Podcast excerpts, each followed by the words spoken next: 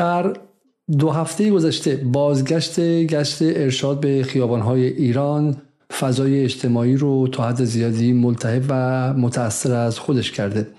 بسیاری می‌پرسند پس از اتفاقات سال گذشته و پس از اظهارات مقام رهبری در ایران که در حال حاضر مسئله امنیت ملی است و نباید شهروندان رو مقابل یکدیگر قرار داد این چه اتفاقی است و آیا به صلاح مصلحت به مصلحت کشور و منافع ملی هست یا یا نیست؟ از طرفی اخباری سیاسی میاد درباره اینکه بازگشت گشت ارشاد و اظهاراتی که مسئولین و سخنگویان فراجا کردن به تنش‌های بین مجلس و دولت مربوطه و به نظر میاد که دولت هنوز لایحه هجاب و افاف از مجلس بیرون نیامده. کار خودش رو شروع کرده که این مشکلات به شکلی قانونی هم داره. در هر صورت بحث هجاب از این منظر یک بار دیگه سوالات کلی رو درباره حکمرانی در ایران امروز به عرصه عمومی آورد. وظیفه حاکمیت در برابر مسائل مربوط به فرهنگ عمومی به مسائل مربوط به سبک زندگی چیست؟ تا چه حدودی حکمرانی می‌تونه که درباره مسائل در زندگی شهروندان دخالت کنه؟ و اگر هم وظیفه حکمرانی از منظر اخلاق جمعی یا خیلی جمعی چنین دخالتیه آیا در دنیای امروز این امر ممکنه و تا کجا ممکنه که این قضیه به به شکلی واکنش های از, از, از شکل سال گذشته برنگرده و باعث افزایش گسل های اجتماعی در ایران نشه و وضعیت رو به یک وضعیت جنگ همه علیه همه نکشونه. برای گفتگو در این باره امشب با دکتر جلیل محبی عضو هیئت علمی مرکز پژوهش های مجلس شورای اسلامی صحبت می‌کنیم. جلیل محبی که متولد سال 58 در شهر زنجان و بزرگ شده تهرانه لیسانس خودش رو در رشته حقوق از دانشگاه امام صادق گرفت و پس از اون فوق لیسانس و دکترای خودش در حقوق جزایی از همین دانشگاه گرفت و گمانم سن زیادی نداشت که به شکلی کتاب شرح قانون مجازات اسلامی رو در باره قانون مجازات جدید اسلامی نوشت و در حال حاضر هم در دانشگاه های متعددی در تهران از جمله دانشگاه امام صادق و دانشگاه آزاد تدریس حقوق جزا می‌کنه. سلام های محبی و شب شما به خیر و خیلی خیلی ممنون که دعوت من و جدال رو برای این گفتگو پذیرفتید. سلام عرض می‌کنم خدمت شما. عزاداری قبول باشه. امیدوارم که گفتگوی سازنده با هم دیگه داشته باشیم. های محبی به عنوان نخستین سال یک سال تقریبا پر تکاپو و پر, پر اتفاق و پر ماجرا و پر هزینه رو برای ایران و برای حاکمیت داشتیم. و سال گذشته در چنین روزهایی ما در جدال مناظره بین محمد رضا اصنافی و سجاد سفار هرندی داشتیم. به عنوان موافقین و مخالفین گشت ارشاد و حجاب اجباری. و از اون زمان ما یک مسیر خیلی خیلی طولانی اومدیم. به عنوان نخستین سال از شما بپرسم آیا شخصا خود شما همچنان به حجاب اجباری یا به قول طرفدارانش پوشش به شکلی اسلامی اجباری و وظیفه دولت برای استفاده از قوه قهریه و پلیسی برای اجرای قانون حجاب اجباری معتقد هستید من فکر نمی کنم که جایی از دنیا وجود داشته باشه که در خصوص نوع پوشش هیچ مقرری وجود نداشته باشه. برخی از کشورها به صورت مسائل سنفی یعنی جایی که مثل مسائل مراکز دولتی مراکز آموزشی مراکزی به کودکان مربوطه یا در سطح شهر و مانند اینها مقرره گذاری می‌کنن. تا اونجایی که بنده مطلعم در دنیا برای پوشش هر جایی یک مقرری می‌گذارن. با توجه به فرهنگ با توجه به فلسفه حاکم در واقع بر اون کشور و خواسته هایی که اندیشمندان یک کشور و نخبگان کشور انتظار دارن از اینکه مردم در واقع اون گونه زندگی بکنن و اون رو سعادت دنیویشون حداقل در واقع می‌دونن. لذا اینطور نیست که ما بگیم در جام یک جامعه مدرن به دلیل توسعه مفاهیم فردگرا پوشش به طور کلی به خود فرد واگذار شده و هیچ مقرره در اون زمینه وجود نداره. فقط مسئله این هستش که حدود و سقور این مسئله راجع به مسئله پوشش در کشورهای مختلف متفاوته و هر کشوری برای این مسئله با توجه به آموزه های خودشون با توجه به مقرراتی که در قانون اساسی به عنوان یک میثاق جمعی در نظر گرفته شده در نظر می‌گیرن کشور ما هم همینطوره.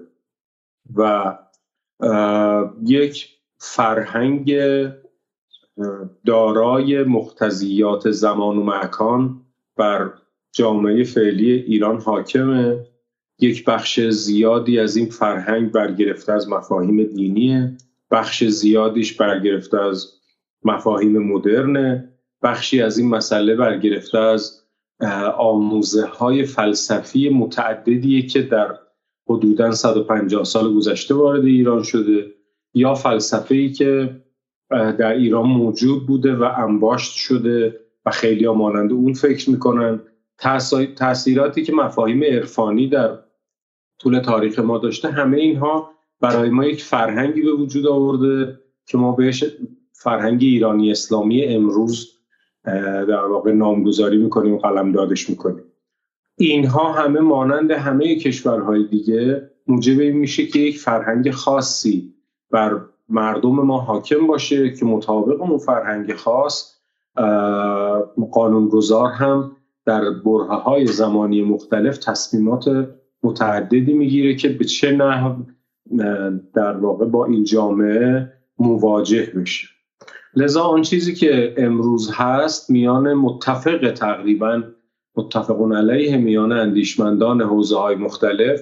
حالا اون کسانی که در واقع نظر سیاسی معطوف به صندوق رأی میدن و من کنار می‌گذارم. اون کسانی که واقعا برای ایران فکر می‌کنن و دغدغه اینو دارن که فرهنگ ما چگونه خواهد بود. حتی اونهایی که در خصوص فرهنگ ما خیلی لیبرالی فکر می‌کنن هم اونها هم ایدهشون این نیستش که ما به سمتی بریم که جامعه در یک در, در واقع لب یک فرهنگ برهنه قرار بگیره. همه برای این پیشنهاداتی دارن. فقط این پیشنهادات متفاوت خواهد بود. مثلا من با آقای محمد علی ابتهی مسئول دفتر آقای خاتمی بلوش دو ماه پیش در این زمینه مناظری در مشهد داشتم. ایشون هم معتقد بودن که اون کسی که برهنه میاد بیرون حتما باید در واقع مقررات و زمانت اجرایی براش وجود داشته باشه. و اینطور نیستش که جامعه کلا در زمینی پوشش رها باشه. اون چیزی که امروز درش اختلاف وجود داره صرفا در خصوص حدود و سقور این هستش که جامعه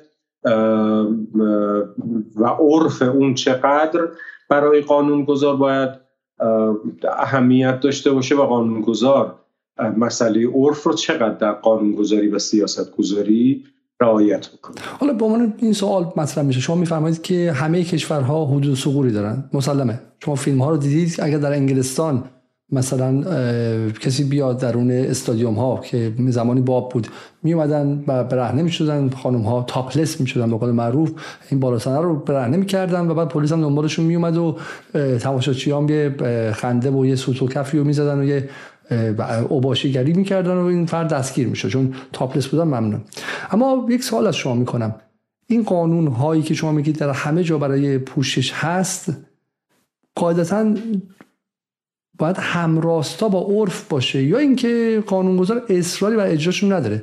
چون من از شما می‌پرسم کدام کشور دیگر از 190 خورده کشور جهان به جز ایران مجبور برای اجرای قانون پوشش پلیس به خدمت بگیره؟ کدام کشور دیگری در جهان پلیس پوشش داره به جز ایران؟ خب اگر قانون همه جا هستش بالاخره یا مردم قانون رعایت می‌کنن یعنی مردم اونا از ما بهترن مردم کشورهای دیگه از ما بهترن و خود به خود و به صورت اتوماتیک همشون قانون پوشش رو رعایت می‌کنن و پلیس و حکومت مجبور دخالت نیستن یا اینکه نه حکومت قانون رو گذاشته ولی اجرا نمی‌کنه یا اینکه نه قانون با عرف چنان نزدیکه که حکومت مجبور دخالت نیستش. خب شما اگر ممکنه یک کمی با توجه به اینکه توی لندن زندگی می‌کنید و از مقررات اونجا آشنا هستید در مورد همین تاپلس بودن یکم برای من توضیح بدید منم آگاه بشم.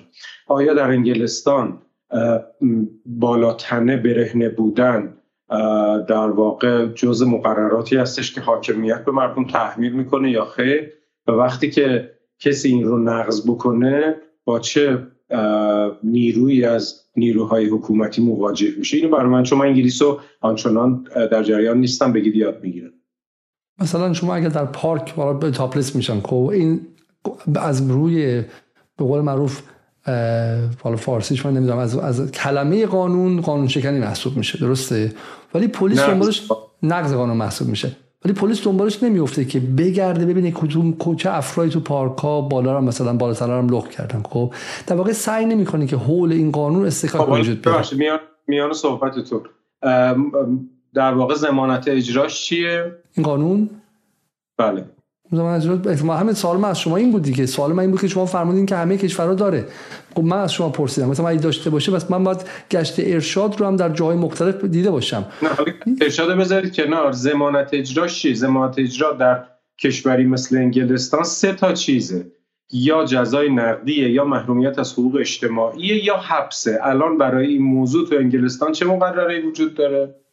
من اطلاع خاصی از این قضیه ندارم. برای من تا به حال در این 23 سالی که در اینجا زندگی کردم ندیدم که پلیس بریزه دستبند بزنه به یه فردی به خاطر تاپلس بودن یا برهنه بودن و و بگیرن و مثلا چم زندانیش کنن و غیر و اینها. و و آدم های خیلی زیادی هم ندیدم که می‌خوان علاقه داشته باشن که تاپلس در خیابان ها راه برن. اینم جالبه. ببینید الان توی کشوری مثل انگلستان برای این موضوع چون الان نمی‌دونم. ولی برای این موضوع با توجه به مقررات کیفری که توی انگلستان وجود داره احتمالا یا جزای نقدی در نظر گرفته میشه یا حبس کوتاه مدت. یعنی زمانت اجراش همون زمانت اجرای عمومی مقرراتی هستش که در کاملا خصوصا انگلستان برای این مسئله در نظر گرفته شد خب می‌رسیم به بحث گشت ارشاد. اونجا مثل همه کشورها و مثل کشور ما یک قاعده در حقوق جزا وجود داره به نام جرایم مشهود و جرایم غیر مشهود. جرایم مشهود یک تعریفی داره و مصادیقش در قوانین آین دادرسی دنیا ذکر شده که بر ما در زمینه جرم مشهود ترجمه ای از قوانین اروپایی است که از 1292 وارد کشور ما شده و همینطور اون تعریف با فراز و نشیب اندکی ادامه پیدا کرده تا الان. و اون اینه که اگر مقرره ای از مقررات کیفری که در قوانین کیفری ذکر میشه و در انگلستان در عرف قضایی سابقا و الان در جدیدن چون بیشتر قانون تصویب می‌کنن نسبت به گذشته یعنی قبلا بیشتر عرف قضایی بود و قضات خودشون حکم می‌کردن الان قوانینی هم تصویب می‌کنن انگلستان. همه جرایم مشهود و پلیس وظیفه بازداشت فرد داره. و توی کشور ما این مقررات هم در قانون آیندسی 92 که الان حاکمه هم قانون آیندسی 78 و هم قانون آیندادرسی 1292 که تا 1378 حاکم بود. این مقرره وجود داره. بعد کشورهای مختلفی کاری هم انجام میده و اون کاری که انجام میدن این هستش که دادرسی اختصاصی و پلیس اختصاصی برای اون مواردی که برای کشور خودشون تبدیل به یک به تعبیری موزل تبدیل یک بحران تبدیل به یک مسئله ویژه شده در نظر می‌گیرن. مثلا احتمالا شما دقت کرده باشین که توی انگلستان پلیس کودکان و نوجوانان وجود داره.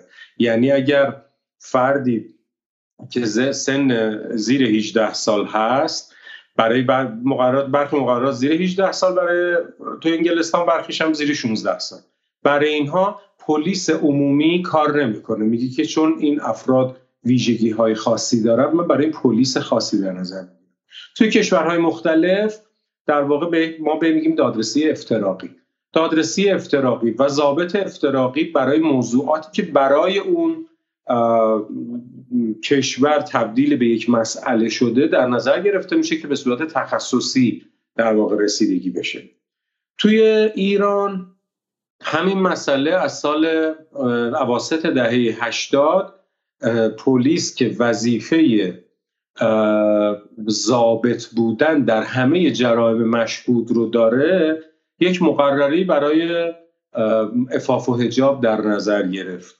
که این مقرره به این صورت بود که برخی از افراد پلیس به صورت ویژه به یک مسئله پرداختن چرا؟ چون مثلا با این استدلال که همه افرادی که در پلیس کار می‌کنن با این مسئله ویژه شاید نتونن درست برخورد بکنن. پس باید افرادی باشن در پلیس که آموزش های ویژه‌ای برای این مسئله دیده باشن. خب تعداد افرادی هم که نقض این قانون رو می‌کردن هر روز داشت بیشتر می‌شد و این ممکن بود که به یک آسیب برسیم. حالا به این کاری ندارم که از سال 85 تا در واقع امروز پلیس شاید نقص های زیادی در این زمین داشته باشه. اما قانون رو نگاه بکنیم قانون ما با قانون کشورهای دیگه در زمینه جرائم مشهود هیچ تفاوتی نداره. الان شما در مقدمه صحبتی که با هم دیگه داشتیم فرمودین که با توجه به اینکه این قانون در مجلس هنوز به نتیجه نرسیده باز یعنی جلو کشیدن گشت ارشاد توسط دولت این موجب نقض قانونه چون در این زمینه قانونی نداریم. در حالی که اینطور نیست. وقتی یک امری در یک کشوری همه کشورها براش مجازاتی در نظر گرفته میشه این عمل تبدیل به نقض قانون میشه. یعنی قانونگذاران همه کشورها نمیگن این عمل ممنوع است. به جای کلمه ممنوع است میان براش مجازات در نظر می‌گیرن. یعنی هر وقت برای یک عملی مجازات در نظر گرفته شد یعنی در این کشور این عمل ممنوع است. اینو توی تعاریف جرمم توی کشورهای مختلف همین رو آوردن. یعنی تعریف جرمو که انجام میدن میگن جرم اون عملی که من براش مجازات در نظر گرفت همه جرائم هم تقسیم به این دوتا میشن. یا جرم مشهودن یا جرم غیر مشهودن و اگر جرمی جز در... در واقع تعریف جرائم مشهود بشود همه پلیس ها در همه کشورها موظف میشن با اون برخورد قانونی بکنن. برخورد قانونیش یعنی اینکه اون فرد در صحنه باید بازداشت بشه. حالا پلیس ما در 15 سال 16 سال گذشته کاری که انجام داده خیلی از اینا رو بازداشت نمی‌کرده. یعنی این قسمتش خلاف قانون بوده. یعنی اگر جرم مشهودی صورت می‌گیره پلیس مطابق قانون آینه دادرسی ما که خیلی مواردش در این موضوعات در واقع ترجمه از کشورهای دیگه هست موظف بازداشت بوده. در حالی که پلیس مثلا تذکر می‌داده و اون مواردی رو برای خودش تعریف کرده بوده که موارد حاد ارتکاب این عمل هست اونها رو مثلا بازداشت می‌کرده. خیلی از این موارد رو به دادسرا معرفی نمی‌کرده. مثلا در پلیسی ارشادش می‌کرده مثلا رها می‌کرده بره. که البته من به عنوان کسی که حقوق خوندم با این شیوه ها موافقت ندارم. یه عملی یا باید جرم باشه و پلیس باید کارش انجام بده قاضی هم باید کارش انجام بده. و اگر جامعه می‌خواد به این سمت حرکت بکنه که عملی جرم نباشه قانونگذار باید در این زمین تصمیم بگیره. یعنی قانون نباید در کشوری مثل کشور ما لوس میشه که این مورد به نظر من در کشور ما اتفاق افتاده یعنی سلیقه در خیلی از موارد جای قانون رو گرفت. اما ما با کشورهای دیگر دنیا حالا شما گفتید 190 کشور برخی کشورها مثل عربستان و طالبان و اینها رو کنار بذاریم که اونها موارد قانونی به این ترتیبی که ما داریم و کشورهای دیگه دارن اونجا اجرا نمیشه. ما در این زمینه با کشورهای دیگه هیچ تفاوتی نداریم. تفاوت کجاست؟ تفاوت اینجاست که آن میزان پوششی که قانونگذار جمهوری اسلامی مصوب کرده که مردم باید اون میزان پوشش رو داشته باشن این در خیلی از کشورها وجود ببخشید من عذر می‌خوام اینجا بعد شما رو قطع کنم. نه من همین شما صحبت می‌کنم من قوانین انگلیس رو خوندم. بحث درباره پابلیک دیسنسیه یا اون چیزی که فارسی بهش میگن عفت عمومی. یعنی هیچ جای بله. قانون انگلیس نگفته که شورت شما باید 15 سانت باشه آستینتون هم باید 17 سانت باشه و بالای 17 سانت میام و با چوب و با تو میگیرمتون. گفته بعد اف افت عمومی جریه دار نشه.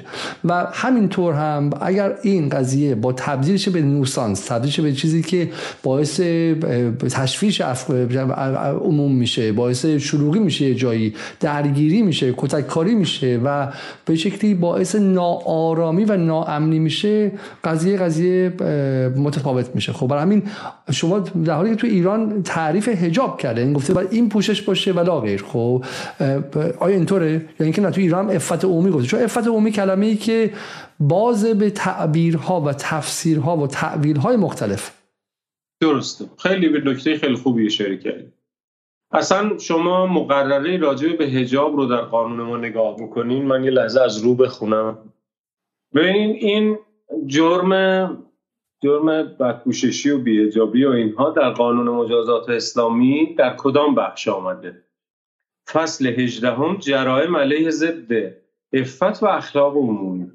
این موارد هم توی کشور ما ترجمه است و این فصل بندی ها از قانون 1304 گرفته شده و قانون 1304 هم از قانون 1812 فرانسه در واقع ترجمه, ترجمه شده بود. یعنی در کشور ما هم این زیل در جرایم علیه افت عمومی می گنجه و اون مواردی که در ماده 637 به بعد قانون مجازات اسلامی آمده عنوانش همینه. فقط تفاوتش چیه در کشورهای مختلف؟ مثلا با اون چیزی که الان شما گفتید من توی انگلستان خاطرم نیست که مقررش چجوریه ولی در کشورهای مختلف کلا این مسئله به دو نوع در قوانین ذکر میشه یا عرف قضایی در کشورهایی که مثل انگلستان کاملا هستن. یکی از این دو نوع. یا اینکه برای افت عمومی قانونگذار اماره قانونی میده. یعنی میگه که اون چیزی که من افت عمومی قلمداد می‌کنم رو این تعریف می‌کنم. یک بار هم این رو خودش تعریف نمی‌کنه. این رو به اماره قضایی میسپره. یعنی اینجا جدالی به وجود میاد میان قضات و حقوقدانهای کشور که رأی صادر می‌کنن که الان این مستاق اون هست یا مستاق اون نیست. اتفاقا انگلستان در زمینه تفسیر قانون مثال خیلی خوبیه. و به این معنا که همیشه یعنی از تقریبا از قرن ده در انگلستان همه جرائم و همه رفتارهای ناقض قانون به این ترتیب بوده که قضات معناش رو تعریف می‌کردن. و این همیشه در میان دادگاه های عالی و دادگاه های تالی و در میان عرف حقوقدان ها موجب این بوده که تفسیرهای مختلفی از یه مسئله به وجود بیاد. این مسئله مثلا در انگلستان برای شما مثال بزنم. در انگلستان برای تعیین کردن میزان خسارت بدنی که یه نفر به یه نفر دیگه زده دادگاه ها اختلاف داشتن. انقدر اختلاف بالا گرفت چون اماره قانونی وجود نداشت. هولاش 20 سال پیش 20 خورده سال پیش در انگلستان قانونی برای موضوع تصویب شد. یعنی قانونگذار برخلاف رویه همیشگی خودش وارد کار شد و گفتش آقا من به تعبیر ما من قانون دیات تصویب می‌کنم. Compensation and Body Injuries Act قانون خسارت های بدنی. بعد گفتش اگه یه نفر انگشتش قطع بشه انقدر خسارت باید بده و به همین ترتیب یعنی در واقع کشورهای مختلف در در سپردن موضوع امارات قضایی که موجب اختلاف میشن به سمت امارات قانونی حرکت کرده. یعنی به این سمت رفته که قانون به صورت شفافتر اینو بگه. امروز هم در دنیا برای قانون خوب در حکمرانی خوب یک معیار اساسی در نظر می‌گیرن و اون معیار اساسی شفافیت قانون و غیر قابل تفسیر بودن و غیر منعطف بودنشه. به این معنا که تکلیف مردم رو مشخص بکن. تکلیف مردم رو به تفسیر قاضی و تفسیر وکیل و حقوقدانها در واقع نسپر قانون ما هم مثل انگلستان در مورد افت عمومی صحبت کرده الان. هرچند من از لحاظ مبنای نظری آقای علیزاده با این مسئله مخالفم. یعنی این مسئله مبنای نظریش برای تمدن ما افت عمومی نیست. چیز دیگه که در قسمت های بعدی اگه خواستید براتون یکم بازش می‌کنم. اما همین الان که ما اینجا نشستیم و قانونی که 1375 در واقع تصویب شده موضوعش افت عمومیه و اونجا اماره قانونی گذاشته. گفته که به نظر من این مواردی که در این فصل آمده اینها افت عمومی محسوب خب حالا سوالی که در مطرح میشه این که افت عمومی با بالا بهش میگن واقع با تفسیر وسیق رو من می‌کنیم. تفسیر تفسیر بالا به گله گشادی که در انگلستان در می‌کنن و رواداری که هست ما به درگیری بر سر دخالت پلیس در دستگیری افراد برهنه نمی‌رسیم یعنی حداقل خبری شما نگاه کنید در چند سال گذشته به ندرت خبر شده. خب معضل اجتماعی نیست. یه چیز دیگه درگیری ایجاد می‌کنه آقای علیزاده. یعنی شما الان نه قبلا بوده ها قبلا بوده ها. آیه محبی نه آیه محبی قبلا بوده در آمریکا هم بوده. خب همسایا می‌تونستن شکایت کنن. در یه جایی اگه شما می‌رفتی در دهه 60 میلادی که به شکلی جامعه انگلستان و جامعه غربی در حال تغییر سبک زندگی بودن و سبک زندگی جوانانه اومد و بعد در به مین 68 و غیرم انجامید این درگیری ها بود و شما می‌تونستید به پلیس هم برین پلیس هم بیاد و غیره. ولی در حال حاضر حداقل این مسئله مسئلهشون نیست.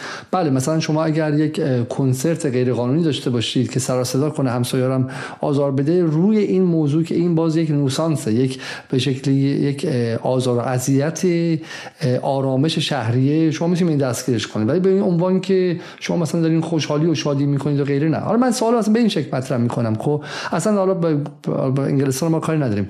کشورهای دیگه مالزی که کشور مسلمانیه خب؟ سنگاپور که کشور بخش مسلمان داره چم هندوستان که 200 میلیون مسلمان داره پاکستان که مسلمانه خب مراکش الجزیره و غیره.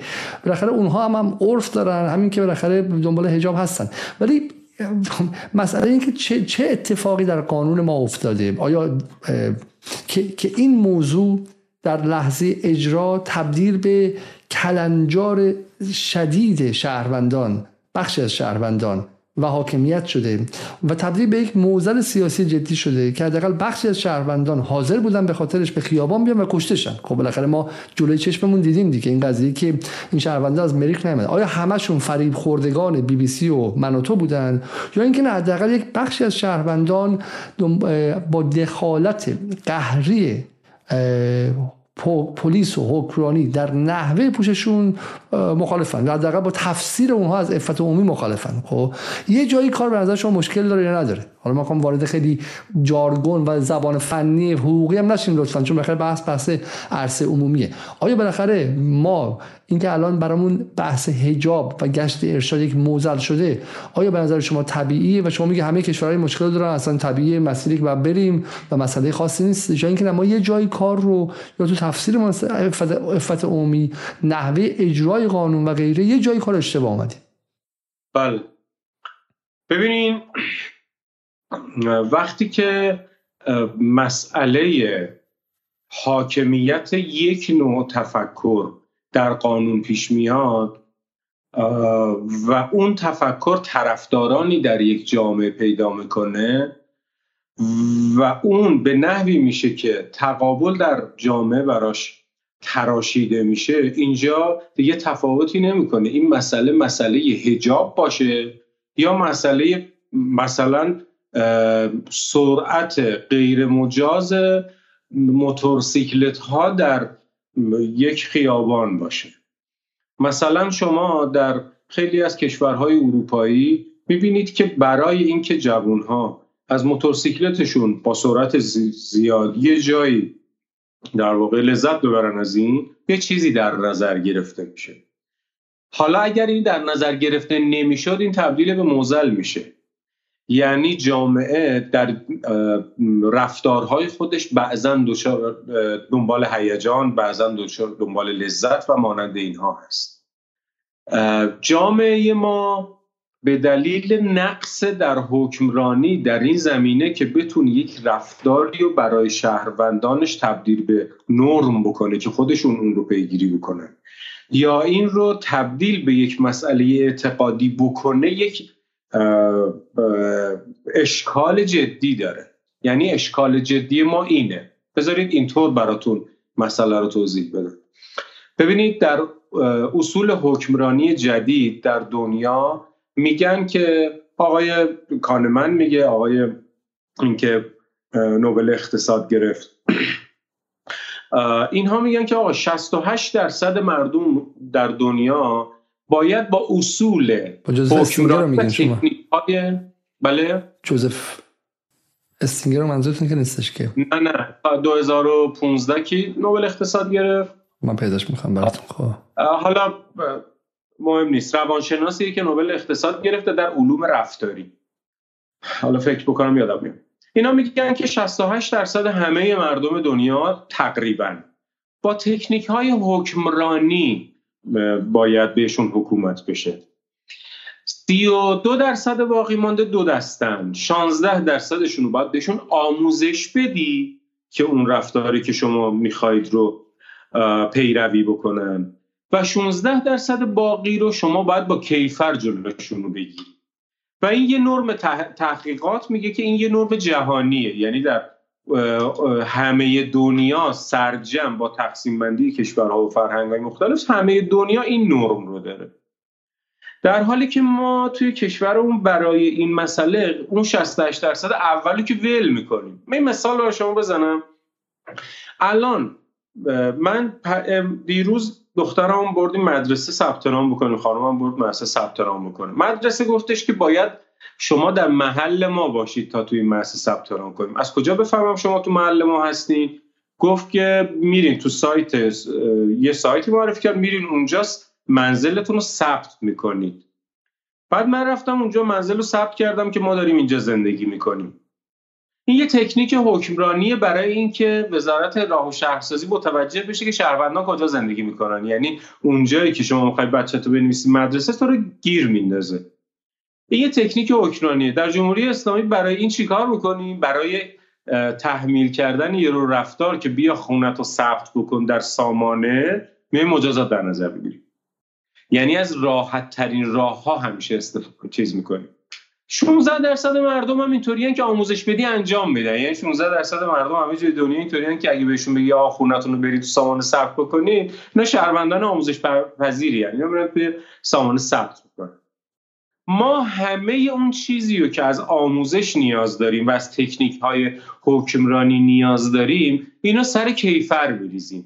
و وقتی که اینو سر کیفر میریزیم چالش در جامعه به وجود میاد. یعنی یه عده حالا یه مسئله مثل این مسئله مسئله دینی هم میشه. یعنی علاوه بر اینکه دستور قانون و فلسفه اجتماعی سرش وجود داره مثلا من فلسفهش رو ضدیت با فردگرایی می‌دونم. این پشتش این مسئله وجود داره اون کسانی که طرفدار دینداریان و اون کسانی که فردگران به این ترتیب این دوتا رو روبروی هم قرار میدیم. و وقتی که زمانت اجرای کیفری رو بدون اون 68 درصد و بدون اون 16 درصد رعایت می‌کنیم این 16 درصد در جامعه ما هی رشد می‌کنه. و وقتی رشد می‌کنه جامعه روبروی هم قرار می‌گیره. در حالی که یک حکمرانی عاقل میاد میگه که بابا اصلا شخصیت آقای علیزادش با شخصیت محبی متفاوته. می مثال از انگلستان بزنم در خصوص علوم ببین مردم چه شکلی چجوری حکومت بری کرد. در شهرداری پاریس یک سالی گفتن که آقا تعداد پرنده های زیر شیروانی زیاد شده و اینها موجب آلودگی های حشرات شدن. یعنی حشرات زیادی اونجا به وجود آمد. بعد گفتن که آقا هزار پوند بگیریم زیر شیروانی ها رو نظافت کنیم و لندن منظورتونه چون پوند گفتین لندن نه پاریس درسته؟ ببخشید گفتم پاریس؟ لندن در, در انگلستان. بعد مردم ندادن. مردم رو نمیدیم. نمی‌خوایم زیر شیربونیمون نظافت بشه. بعد شهرداری لندن آمد یک پالیتیک زد یک فن حکرانی به کار برد. گفت آقا من میام زی اتاق زیر شیروانی شما رو آیق بندی می‌کنم. سه هزار پوند می‌گیرم. به طور مجانی اونجا رو براتون نظافت می‌کنم و سنپاشی می‌کنم. تعداد زیادی پرداخت کردن. یعنی مردم در لندن برای آیق بندی پول میدن. حتی اگه یه شانتیونه به نام نظافت و سنپاشی وجود داشته باشه. اما صرفا برای نظافت اتاق شیروانی پول. به اینا چی؟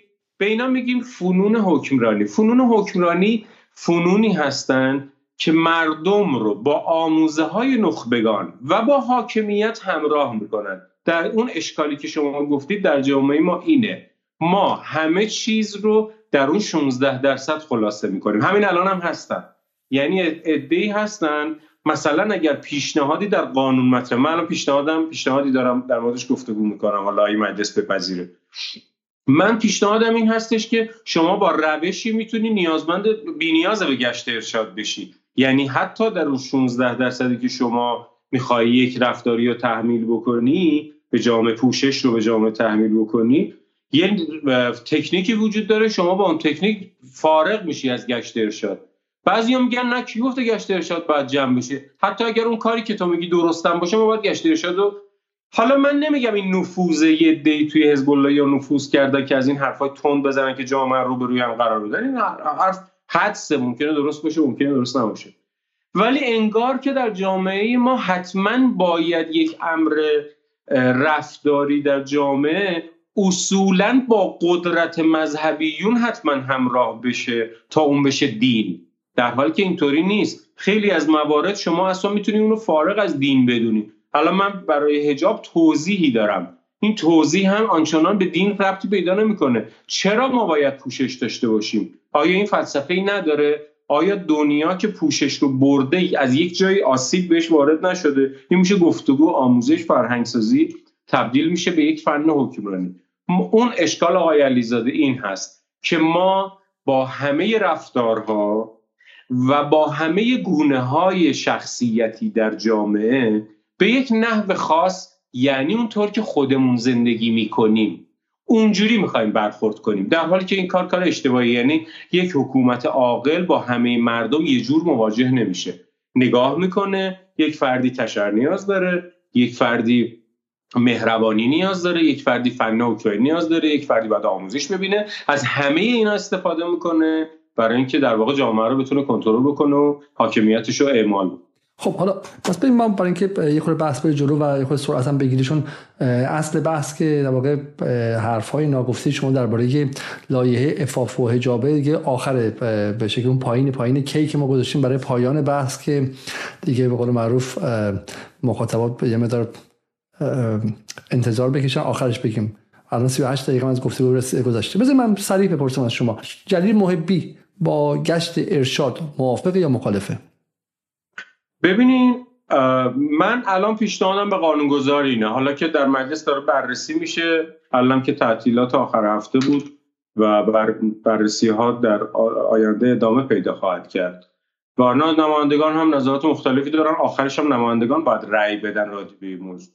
از من سوال می‌کنید شما که کارشناس حقوقی هستید و در واقع در خصوص علوم رفتاری جرم شناسی کیفر شناسی و مانند این کار کردی نظر خودت چی؟ من اینجا نظر خودم دارم. بیان می‌کنم. در بیان نظر خودم از آقای علیزاده یک سوال می‌کنم. فرض کنید الان شما تهران هستین. یک نفر برهنه کامل یک نفر آدم عاقل. برهنه کامل با هر انگیزه چه با انگیزه سیاسی چه با انگیزه هر انگیزه دیگری. برهنه کامل میاد تو خیابون.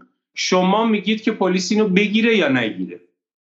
تهران امروز 1402 سوم تیر. نظر آقای علیزاده چیه؟ نظری ندارم. شهروندی تهران در حال حاضر نیستم. برای همین برای خودم حقی قائل نمیشم که در مورد رابطه مردم اون شهر و پوشششون نظر بدم از بیرون. خب حالا شما یکم زرنگی کردی. فرض کن نادر به عالم فرض که اشکالی نداره. شما به من بگو که فرض کن در تهران داری زندگی می‌کنی؟ شما جای جلیل محبی هستی. می‌خوای به قانونگذار پیشنهاد سیاست بدی. در خصوص کسی که اگر اینجا باشی شرطی دارم میگم. اگر اینجا باشی آقای علیزاده که برهنه کامل آمده بیرون چه پیشنهادی میدی؟ جواب بدم. دو حالت داره. خب اصلا بحث خوبی شد اینجا. مثلا بحث مهمیه و الان من همین الان همینجوری پیام دارم می‌گیرم که چرا آقای محبی دعوت کردید آقای مح... شما مثل اینکه مثل انقدر این مدت بهتون حمله شده ولی اتفاقا خیلی جالبه که آقای محبی چیزی جز حقوق و به شکلی مسائل عقلی مطرح نمی‌کنه. ولی جالبه که شما اینقدر اتهام و انگ می‌ذارن مثل کاری که برای خود من می‌کنم برای من خیلی خوشحالم که من شما رو دعوت کردم یه دو, دو تا اپروچ و دو تا روی کرد داریم جای محبی. یه روی کردش اینه که شما بگی من رو شهر وایسادم من روحانی ام من بچه مذهبی ام من بچه حزب اللهی ام. رو شهر وایسادم و دارم از درون از دریچه ارزش های خودم حرف می‌زنم و این ارزش ها رو مطلق گرفتم درسته؟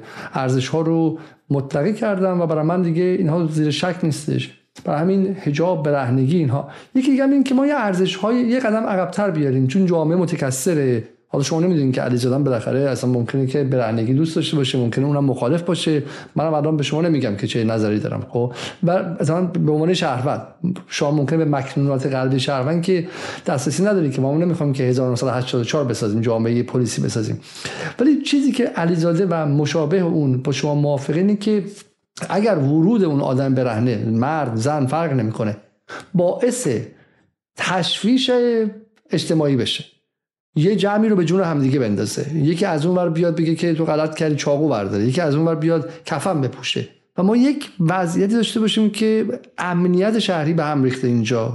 حالا به قول معروف افت عمومی هم که خودش بالاخره فضیلت در خود نیست از نظر قانون گذار افت عمومی تحریک کننده ناامنی دیگه. درسته؟ باعث میشه که افراد به جون همدیگه بیفتن. قانونگذار در نهایت باید دنبال امنیت و مسالمت اجتماعی باشه. اگر باشه ما میگیم برای اینجا باید حالا پلیس یا غیره دخالت کنن و غیره خب؟ و برعکسش هم هستش. اگر شما یک آدم بی‌حجاب ببینید و بعد پلیس حمله کنه و این باعث جنگ داخلی شه و باعث بکش بکش آدم هاشه من از اون برم میگم که امنیت اینجا برای من فضیلتیه که در در یک با همستان در یک جامعه در یک جای مشترک. اینجا اینجا باید چیز شه؟ اینجا باید امنیت جلو باشه. و روی کردن متفاوت ها الان شما خودتون تو تهران کسی بی... من در بچگی اتفاقا در تهران یادمه که در محله ما یک خانومی در دهه 60 به رهنه اومد بیرون. خب هیچ کس فکر نکرد که از اسرائیل پول گرفته از جای پول گرفته. همه فکر کردن که دچار اون چیزی که تو انگلیسی بهش نروس بریک یا فروپاشی روانی شده. خب آدم اومدن یکی اومد روش پتو انداخت زنگ زدن آمبولانس اومد نه پلیس.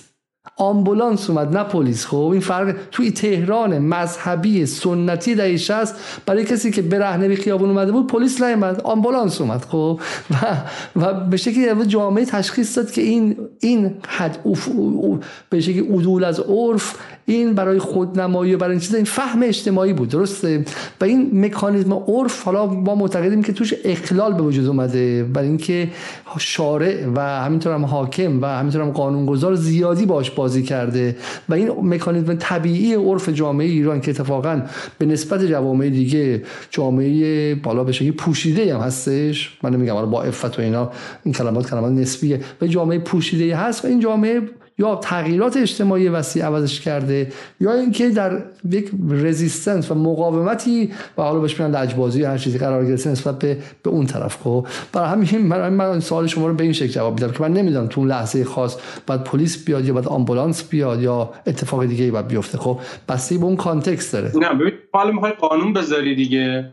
ببین شما به من پاسخ دادین که اگر رفتاری که شما انجام می‌دید یعنی فردی در جامعه انجام میده اون موجب یک تنش اجتماعی بشه. من تقریب می‌کنم. اون موجب یک تنش اجتماعی بشه که به نحوی امنیت محیط چه امنیت در واقع فیزیکی چه امنیت اخلاقی چه امنیت. این به هم بخوره من قبول می‌کنم که در واقع اونجا باید قانونگذاری بشه به تعبیر شما پلیس وارد عمل بشه. خب این که الان در جامعه ما هست یعنی اصلا به اونجایی که برهنه کامل میاد بیرون در واقع نرسیده. یعنی اون اتفاق نمیفته در خصوص جایی که فرد با یک رفتاری که خلاف عرف برخی از اعضای جامعه هست و موافق عرف برخی دیگر هست میاد بیرون همین اتفاق میفته من یه خانومی رو سراغ دارم که خودش مانتویه هم هجاب کاملی نداره. توی سعادت آباد یه دختری رو دیده بوده با یه رفت با یک لباس خیلی بدتر از عرف خودش بیرون اومده بوده. بهش گفته بوده این چه لباسی پوشیدی؟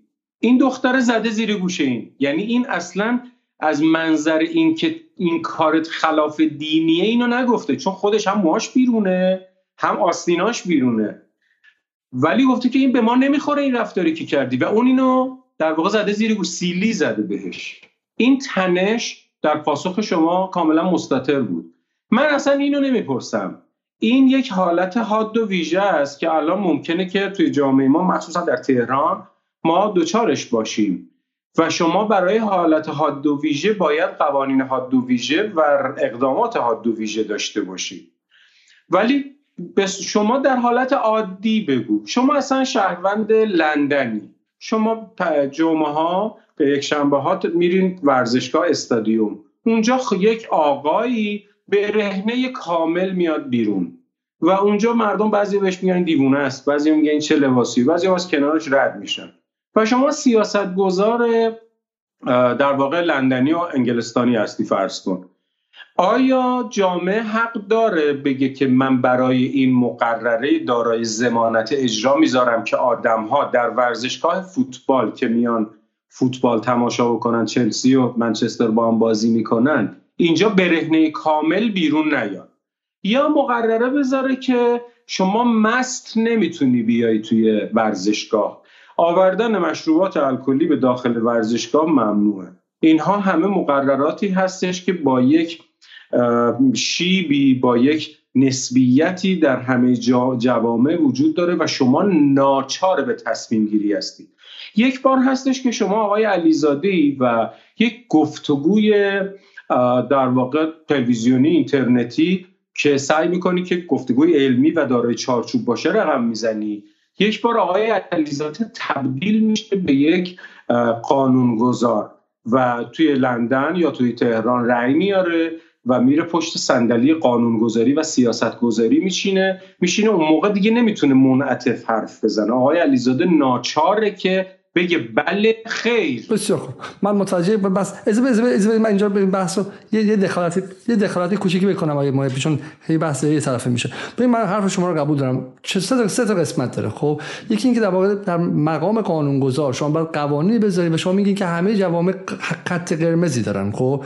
و حالا من چون الان بحث حجاب بحث داغی تو ایران بحثی که طرفین نسبت بهش بی‌طرف نیستن. یعنی من میگم همینجوری داره برام پیام میاد خب؟ که چرا محبین گفت چرا تو اونو گفتی اینو گفتی؟ یعنی هم هر چی کردم بگیم طرفین ملتهب هستن بذاریم مثال های غیر حجاب بزنیم که اتفاقا ساختار انتزاعی و فلسفی و مفهومی بحث ما مشخص شه. چون این ساختار به چیزهای دیگه هم قابل اعمال هستش. درسته؟ مثال دیگه من برای شما می‌زنم. اگه شما گفتید در انگلستان مشروب خاری در صحنه در عرصه عمومی ممنوعه. برخلاف تصور افراد خب ممنوعه. یعنی شما اگر یک بطری آبجو رو بگیرید تو خیابون دستتون را برید پلیس حق داره که شما رو دستگیر کنه. خب؟ حالا آیا پلیس شما رو دستگیر می‌کند؟ خیر چون اگه بخواد دستگیر کنه باید بره همه رو بگیره. خب؟ و بعد برن صدها نفر رو بگیره. پلیس چی کار می‌کنه؟ یک خطوط یک بخش های خاکستری قانون داره. قانون میگه آقا این قانون هستش. اگر کسی در ملای عام مشروب خواری کرد شما می‌تونید دستگیرش کنی. خب؟ در مغازه ها این سوپرمارکت های دریانی انگلستان به افراد یک کیسه پلاستیکی سیاه میدن. خب؟ که شما توی کیسه پلاستیکی دست می‌گیری این رو که به عبارتی حرمت پلیس رو و حرمت قانون و قانونگذار رو رعایت کرده باشن درسته؟ یعنی شما عملا و علنا این کارو نکنی. از جلوی پلیس هم که رد میشن اینها جلوش نمی‌خورن پنج قدم جلوتر می‌خورن یا پنج قدم عقبتر. اما اگر پلیس بخواد کسی رو دستگیر کنه تو تظاهراتی بوده یک هوملسی بوده بی خانمانی بوده دنبال بهانه بگرده اون قانون رو احضار می‌کنه. درسته؟ میگه بیا اینجا که تو این کارو کردی. اونم اضافه میشه بهش. ولی منظورم این که این قانونی نیستش که پلیس بخواد روش اصرار کنه. اگه بخواد اصرار کنه بعد زندان ها رو پر کنه. الان بحث ما یک بخشش اینه که قانونی که هر لحظه بخواد به شکلی ازش استفاده بشه و تمام افراد دستگیرشن نمیشه. قانون بعد برای شما مثال بزنم. قانون مقابله با مواد مخدر در آمریکای دوره نیکسون که خیلی معتقدن یک فاجعه تمام ایار برای کشور آمریکا و برای دستگاه غذای آمریکا بود. نیکسون گفت آقا زیرو تولرنس پالیسی. خب یعنی هیچ بردباری و شکیبایی مقابل دراگ نداریم ما. خب محصولش بعد از 50 سال بعد از 50 آره سال. الان این هفته اعلام شد که یکی از دلایل اصلی که آمریکا بزرگترین زندان تاریخ جهان. با دو ممیز نیم میلیون نفر زندانی. اینه که شما هر کسی که یه تیکه ماریجوانا هشیش مواد مخدر دیگه هم دستش باشه رو حق میده پلیس به خودش دستگیر کنه. پلیس دستگیر می‌کنه. پلیس به بهانه اینکه شما سیاپوستی به بهانه نه به, به اون دلایل میگره تو جیبتون و این بهانه رو پیدا می‌کنه ازتون. خب در انگلستان چه کار می‌کنن؟ در انگلستان هم این رو آزاد نکردن. خب اما یا مثلا جرم زدایی کرده ازش یا اینکه پلیس از کلاس سی به کلاس بی عوضش کرده یعنی اونقدر سنگین نیست. برای اینکه پلیس نمی‌خواد هر روز درگیر شه. اگر مثلا در لندن فقط 20 درصد جمعیت خیلی زیادی بودش اقتصاد اقتصاد کنابیس خیلی سنگین بودش. یا جمعیت خیلی زیادی داره استفاده می‌کنه. شما اگر قانونی بذاری و 20 درصد رو به صورت بالقوه دستگیر کنه و این نمیشه. الان بحث ما اینه. آیا قانون حجاب در ایران یا حداقل قانون مجازات بی حجابان در ایران قانون خوبیه. قانونی که بالقوه می‌تونه به قول شما 16 درصد من میگم الان 25 درصد 30 درصد افراد رو به تنش با پلیس در روز روشن بکشونه و یک امر سیاسی شه و دشمن خارجی استفاده کنه و غیره. یک آیا قانون خوبیه؟ دو آیا پلیس مجبوره که قانون رو با بدون مور از ماست بکشه و همه جا اجرا کنه. یعنی اینکه نه می‌تونه مثل پلیس انگلیس و جای دیگه چشش رو ببنده بخش خاکستری استفاده کنه و بذاره قانون بخشهایش متروکه بشه. چون توان پلیس اون نیستش که هر روز مشغول درگیری با شهروندان باشه. الان به نظر میاد که این قانون تو ایران حالا شما هر چند می‌خواین انتزاعی صحبت کنین که همه کشورها دارن ولی همه کشورها ازشون تصویر بکش بکش و بزن بزن شهروندان و پلیس سر میزان مو و آستین پیرنشون بیرون نمیاد و از ایران داره بیرون میاد و توی تلویزیون اسرائیل و آمریکا و کانادا و استرالیا و فرانسه و ایتالیا و همه جا پخش میشه و ما رو استثنایی کرده خب؟ برای من با یک بار دیگه می‌پرسم. این وضعیت این منطقه یه جایش به نظر میاد که مشکل داره. در این وضعیت جلیل محبی آیا با گشت ارشاد موافقه یا مخالفه؟ خیلی خب شما خیلی آدم باهوشی هستی آقای علیزاده و بدون اینکه مطالعه جرم شناسی و کیفر شناسی داشته باشید در خصوص دو نظریه مهم در حقوق کیفری الان توضیح بدید یک نظریه زیرو تالرنس که تو آمریکا اجرا میشه که پنج نظریه در واقع یعنی چهار نظریه در کنارش وجود داره که اینها یک را... یک مسیری رو برای قانونگذار آمریکایی مشخص کرده. یکیش همون zero tolerance که همراه با پنجره های شکسته broken windows با حقیقت بروکن ویندوز این میشه توضیح بدیم برای مخاطب خیلی جالبه. broken windows دقیقا همینه. دقیقا broken windows بله بله.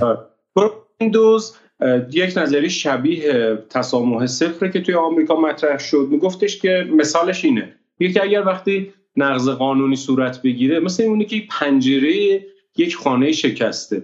وقتی بچه ها, بچه ها تو کوچه دارن بازی می‌کنن با توپ بزنن پنجره بشکنه اگر یک هفته بگذره و کسی اون شیشه رو ترمیم نکنه بچه های محل متوجه میشن که این خانه صاحب نداره و با سنگ بقیه شیشه هاش هم میشکنن. نظریه پنجره شکسته میگه که شما سریعا باید اون پنجره رو ترمیم کنی که شیشه های دیگه شکسته نشه. خیلی شبیه نظریه تسامح صفر میگه که شما تسامح تو باید به صفر برسونی با نقض قانون توسط شهروندان که این هی توسعه پیدا نکنه. یه نظریه دیگه ای هستش که در مورد تکرار جرمه. به نام نظریه سه ضربه. 3 streak you are out. یعنی شما اگر سه بار مرتکب جرم بشی مجازاتت به قدری شدید میشه که تقریبا از زندان بیرون نمیاد دو تا نظریه دیگه هم توی آمریکا هست که در خصوص عمل قاضیه. یکی اینکه بهش میگن نظریه صدور حکم اجباری یکی هم بهش میگن حقیقت در حکم. این دو تا نظریه که توسط برخی از برخی از ایالت ها یکیش اجرا می‌کنن برخی دیگر نظریه دیگر رو.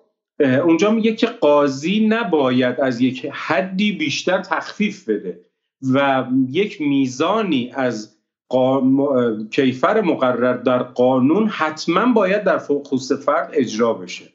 این پنج تا نظریه یک مکتب کیفری و جرمشناسی توی دنیا به وجود آوردن که توی آمریکا و برخی کشورهای شبیه آمریکا در واقع اجرا میشه. اتفاقا انگلستان از جمله کشورهایی هستش که خیلی رفته به سمت این موضوع. صد درصد مثل آمریکا نیست ولی قانونگذار انگلستان و اون کسانی که توی انگلستان در حوزه جرم شناسی فکر می‌کنن خیلی شبیه هستن. نظریه دیگر دقیقا مخالف اینه که این نظریه مخالف در چین اجرا میشه. در چین نظریه که هست بهش جرمشناسان آمریکایی که پیشنهاد می‌کنن به, نظر به قانونگذار آمریکا که تو بیا اینو اجرا بکن نظریه رندوم پانیشمنتسه مجازات های اتفاقی. نظری اندی پانشمنت میگه اصلا تو نمی‌توانی همه مجرمین رو همه ناقضین قانون رو در واقع, در واقع باشون برخورد بکنی.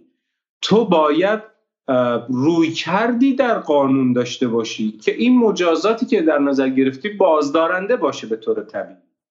اما اگر دیدی در عمل مسامحه داشته باشی زیرو تالرنس نباشه به تعبیر آمریکایی اگر این کار رو نکنی جمهورشناسای آمریکایی میگن. میگن باید پول زیادی خرج کنی. به خاطر همین درصدی از در مردم آمریکا الان در زندان هستن. چه اونایی که تکرار جرم کردن چه اونهایی که در واقع برای بار اول متکی جرم شدن اینها در زندان به سر می‌برن. به خاطر اینکه مجازات ها سنگین تسامح پلیس و دستگاه قضایی هم پایینه.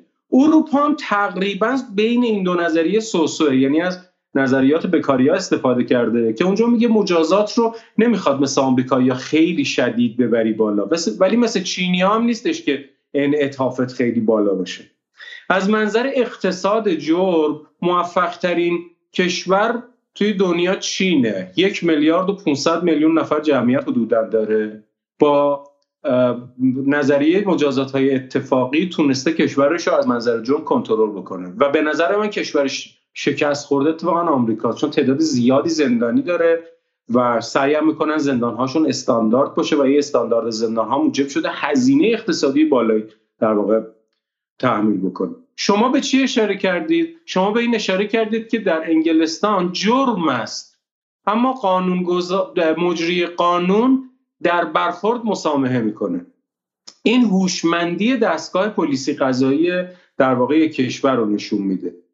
در هیچ کشوری در, در حالت مدرن از می‌کنم یعنی کشورهای امروزی. در هیچ کشوری قانونگذاری نمی شود در حوزه رفتار که اون عمل به صفر برسه.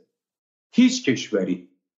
حتی ما یه جو کلمه ای داریم به نام جرایم طبیعی. میگن آقا این جرایم طبیعی جامعه است.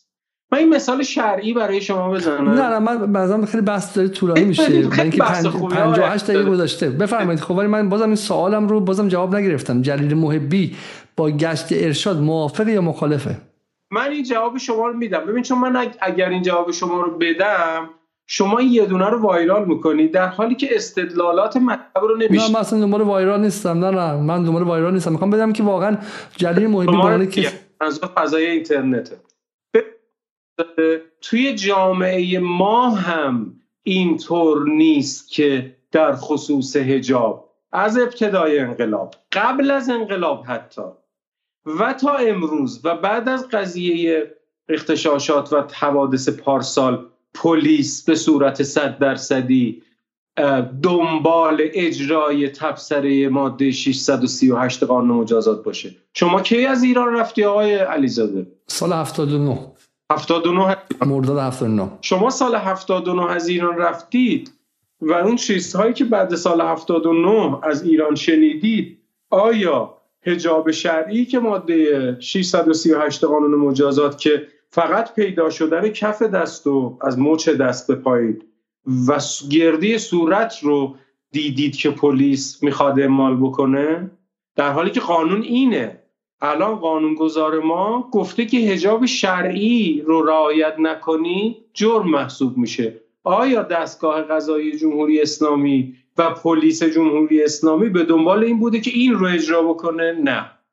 یعنی همونطور که شما در خصوص شرب خم در خصوص دویدن یک خانم تاپلس توی ورزشگاه یا خیلی از نقض مقررات دیگر در انگلستان مثال می‌زنید اینجا هم همون اتفاق میفته مسئله چیه با یه تفاوتی با یه تفاوتی. ببین آیه محبی چون الان من بخره خودم جزء تجربه نزدیکتر دارم از بحث گشت ارشاد ولی همزمان به پلیس قدرتی میده و یا به کسانی که حالا به شکل لباس شخصی هستن و غیره قدرتی میده که اون برخورد تصادفی رو انجام بدن. یعنی یه آدمی هستش که حتی مثلا دو تا از موهاشم بیرون نیست مقنعه هم سرشه اونو می‌گیرن خب؟ یکی دیگر رو نمی‌گیرن که خیلی خیلی مثلا به شکلی به قول اونها مانکنه خب؟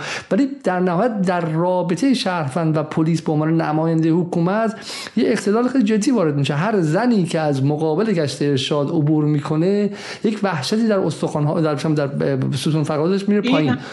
اولی که توضیح دادم. یعنی جمهوری اسلامی در خصوص آقای علیزاده به این جمله من دقت کنید. خیلی جمله مهمیه در حکمرانی. جمهوری اسلامی در مسئله حق و تکلیف شهروندان که ما در حکومت مدرن بهش میگیم جرم.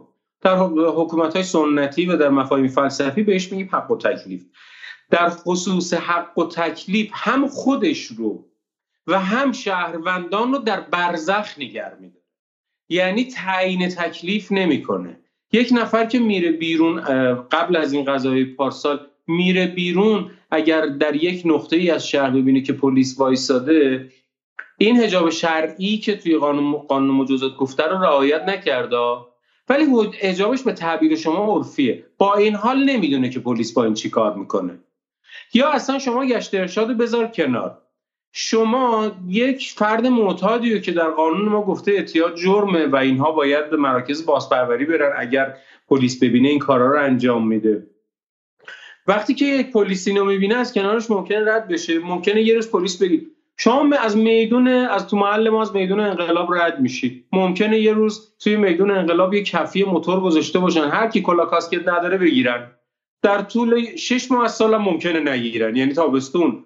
می‌گیرن زمستون نمی‌گیرن مثلا. نکته که داری میگی خب دلیلش در خود قانون هم هست فقط به بحث اجرا نیستش. اینه که برای اینکه کسی که در شمال شهر با بالا اون حال با اون لباس های اونجوری میاد بیرون خب اونجا با عرفش نزدیک همون آدم تو خیابون پایین شهر بیاد خود مردم بهش نگاه می‌کنن. خب برای همینه که پلیس اصلا نمی‌دونه. این قانون درش یک مشکلی هست. این به شکلی تفسیر افت عمومی برای یک پلیس عادی چنان پیچیدگی داره که یعنی هم یعنی اون موقعی که گشت ارشاد به وجود آمد من اینو داخل پرانتز بگم من با شیوه گشت ارشاد سالیان سال گفتم مخالفم.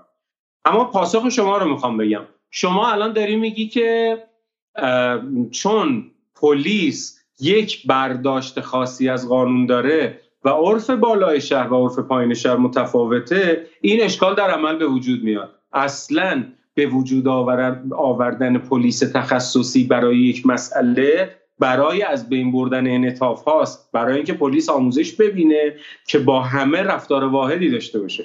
لذا مطابق نظر شما باید گشت ارشاد وجود داشته باشه.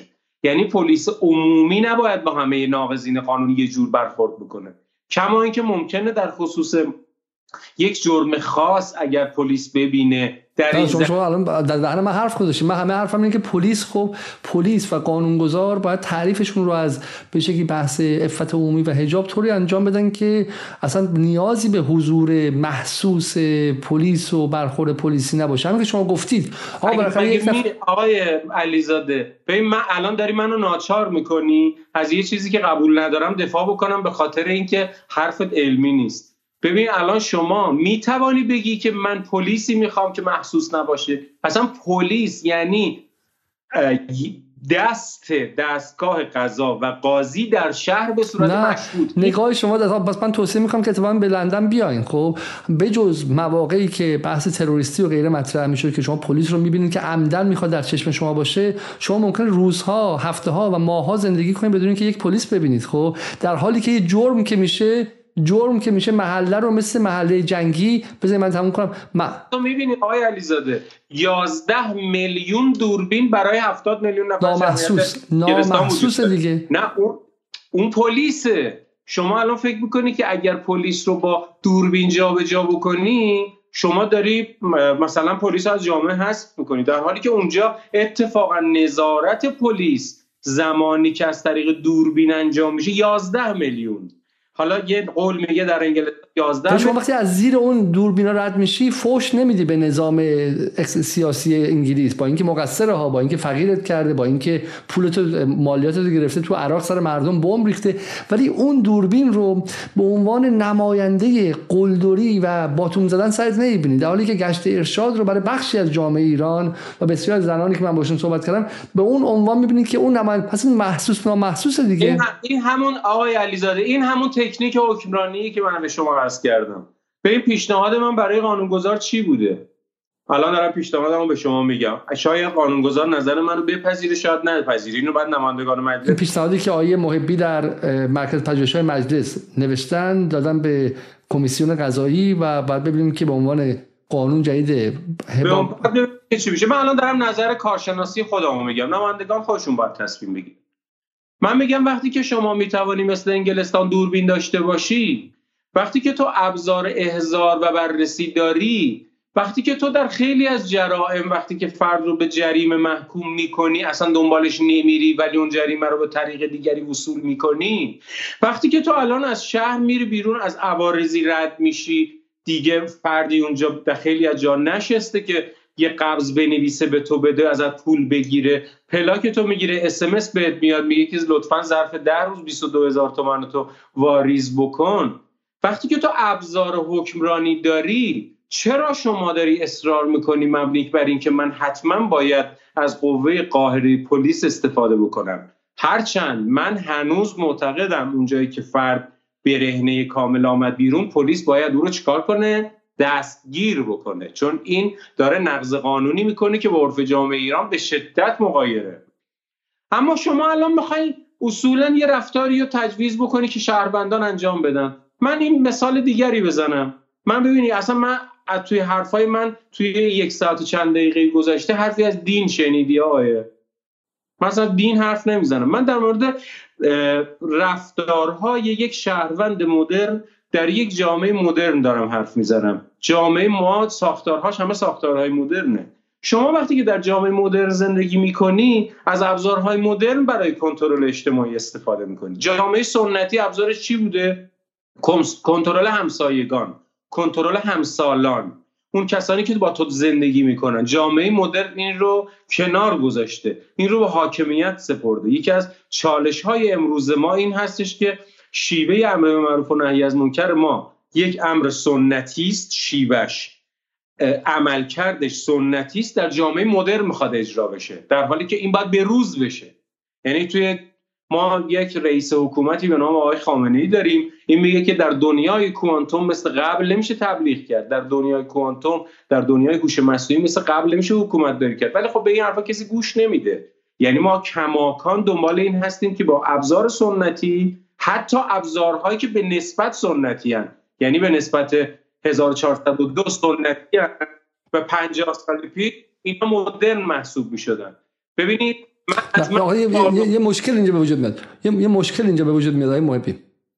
من, من با بحث شما آشنا هستم. با بحث شما آشنا هستم. دعوای ما اینجا نیست. دعوای ما اینجا نیست. دعوای ما اینه که دنیای مدرن ارزش ها رو عوض می‌کنه. اما جلیل محبی میگه که ما ارزش ها همون ارزش هایی که ما میگیم و در 1400 سال عوض نشده نحوه اعمالش حالا هوش مصنوعی استفاده کنیم حالا ماهواره استفاده کنیم و غیره. الان دعوای ما دو تا دعواست. دعوای اینه که جامعه میگه من اون جنس کنترل رو نمی‌خوام بر سرم. مطرح کردی یعنی تا اینجای گفتگو من چون دقت کردم که ببینم که شما بحث و مبنایی و فلسفی می‌کنی در خصوص ارزش چون تیترتون که به بحث گذاشتید فرهنگ و قانونه و من خودمو برای این آماده کرده بودم.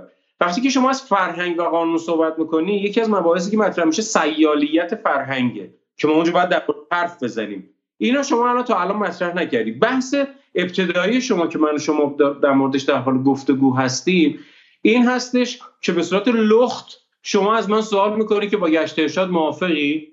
من میگم که وقتی که شما ابزار مدرن داری و جاهای دیگه ازش استفاده می‌کنی آیا علیزاده شما مالیات ندی میان دستگیرت می‌کنن الان؟ تو انگلیس؟ نه تو ایران. دستگیر نمیشی. ولی حسابای بانکیت بلوکه میشه. از ایران نمی‌تونی خارج بشی.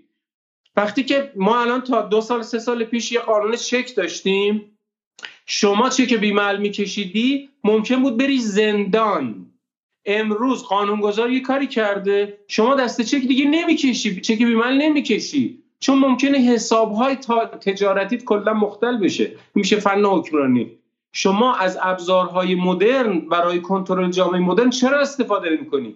من آقای علیزاده خیلی لخت و اور به شما بگم. یه عده‌ای که خیلی اصرار می‌کنن بر اجرای ابزار سنتی در جامعه مدرن شده من دیگه از اینجا گذشتم که به این آدم بگم جاهل. چون انقدر واضحه امکان این وجود نداره که به عقل طرف نرسه که تو روش صحیح دیگری برای تحمیل یک عمل به جامعه داری اما داری از یک ابزاری استفاده می‌کنی که مردم به جون هم بیفتن. آقای علیزاده به نظر من حماقت نمی‌تونه سیستماتیک باشه. نفوذ می‌تونه سیستماتیک باشه. یعنی هر وقت دیدی که یک امری به طرزی واضح داره مردم رو به جون هم میندازه که یک جایگزین بسیار مناسبی برای اون در جامعه وجود داره تو دیگه باید در مورد اون کسی که اون پیشنهاد داره برای جامعه ایرانی میده در عقلش دیگه نمی‌تونی شک بکنی. در نقشش می‌تونی شک بکنی. یعنی نقش این آدم گویی که اختلاف انداختن میان مردم. در حالی که تو مقابل آقای علیزاده قرار می‌گیری از آقای علیزاده می‌پرسی که آقای علیزاده شما در انگلستان این کار رو پلیس انگلستان انجام میده میگه نه خب یک راهکار راهکار بهتری وجود داره. بعد با خود فکر می‌کنی که اون راهکار بهتر در جامعه که مدرن شده در ایران قابل اجراست؟ بله قابل اجراست. پس چرا اجرا نمی‌کنی؟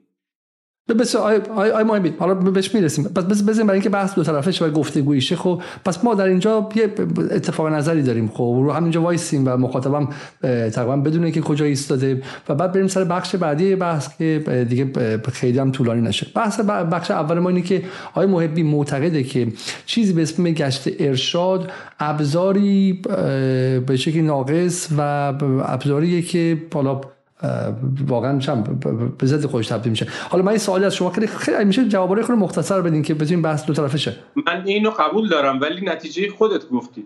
به نظر من ابزاری برای کنترل مدرن با استفاده از ابزارهای مدرن وجود داره که نیازمند این نمیشی که پلیس روبروی مردم قرار بگیره یا مردم روبروی هم قرار بگیرن. این جمله منه. بسیار خوب بهتر. خب چون فقط رو ابزار مدرن بگین شاید تو ذهن مخاطب این تصویر بیاد که فردا با پهپاد بخوام بیان و به شکلی مثلا روسری رو سر مخاطب سر سر ما در علوم دارم فکر بسیار.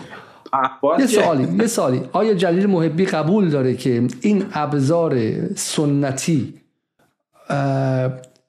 یکی از دلایل به شکلی افزایش تنش بین مردم و حاکمیت و همینطور با ارزش هایی که حالا چه بخوام چه نخوام الان حاکمیت نماینده شونه یعنی اگر مثلا حالا من نمیگم که من آمار رو نمی‌دونم ولی مثلا در دهه 60 اگر مثلا حجاب به شکلی رسمی یا حجاب به شکلی شرعی 95 درصد بود الان مثلا 70 درصد شده بخشش خود همین مکانیزم است. خب این مکانیزم مقاومت ایجاد کرده مکانیزم یک مازادی داشته. یعنی فرد فقط بحث پوششش نبوده. این بوده که تو داری سر من می‌زنی من نمی‌خوام تو سر من بزنی من مقابل تو میستم. یه مازاد سیاسی داشته. اصلا تو شهروند به, سیا... به فعال سیاسی تبدیل کردی. خواسته ناخواسته خب؟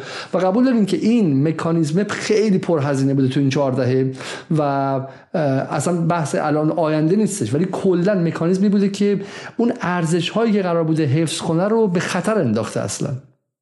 کاملا با حرف شما موافقم.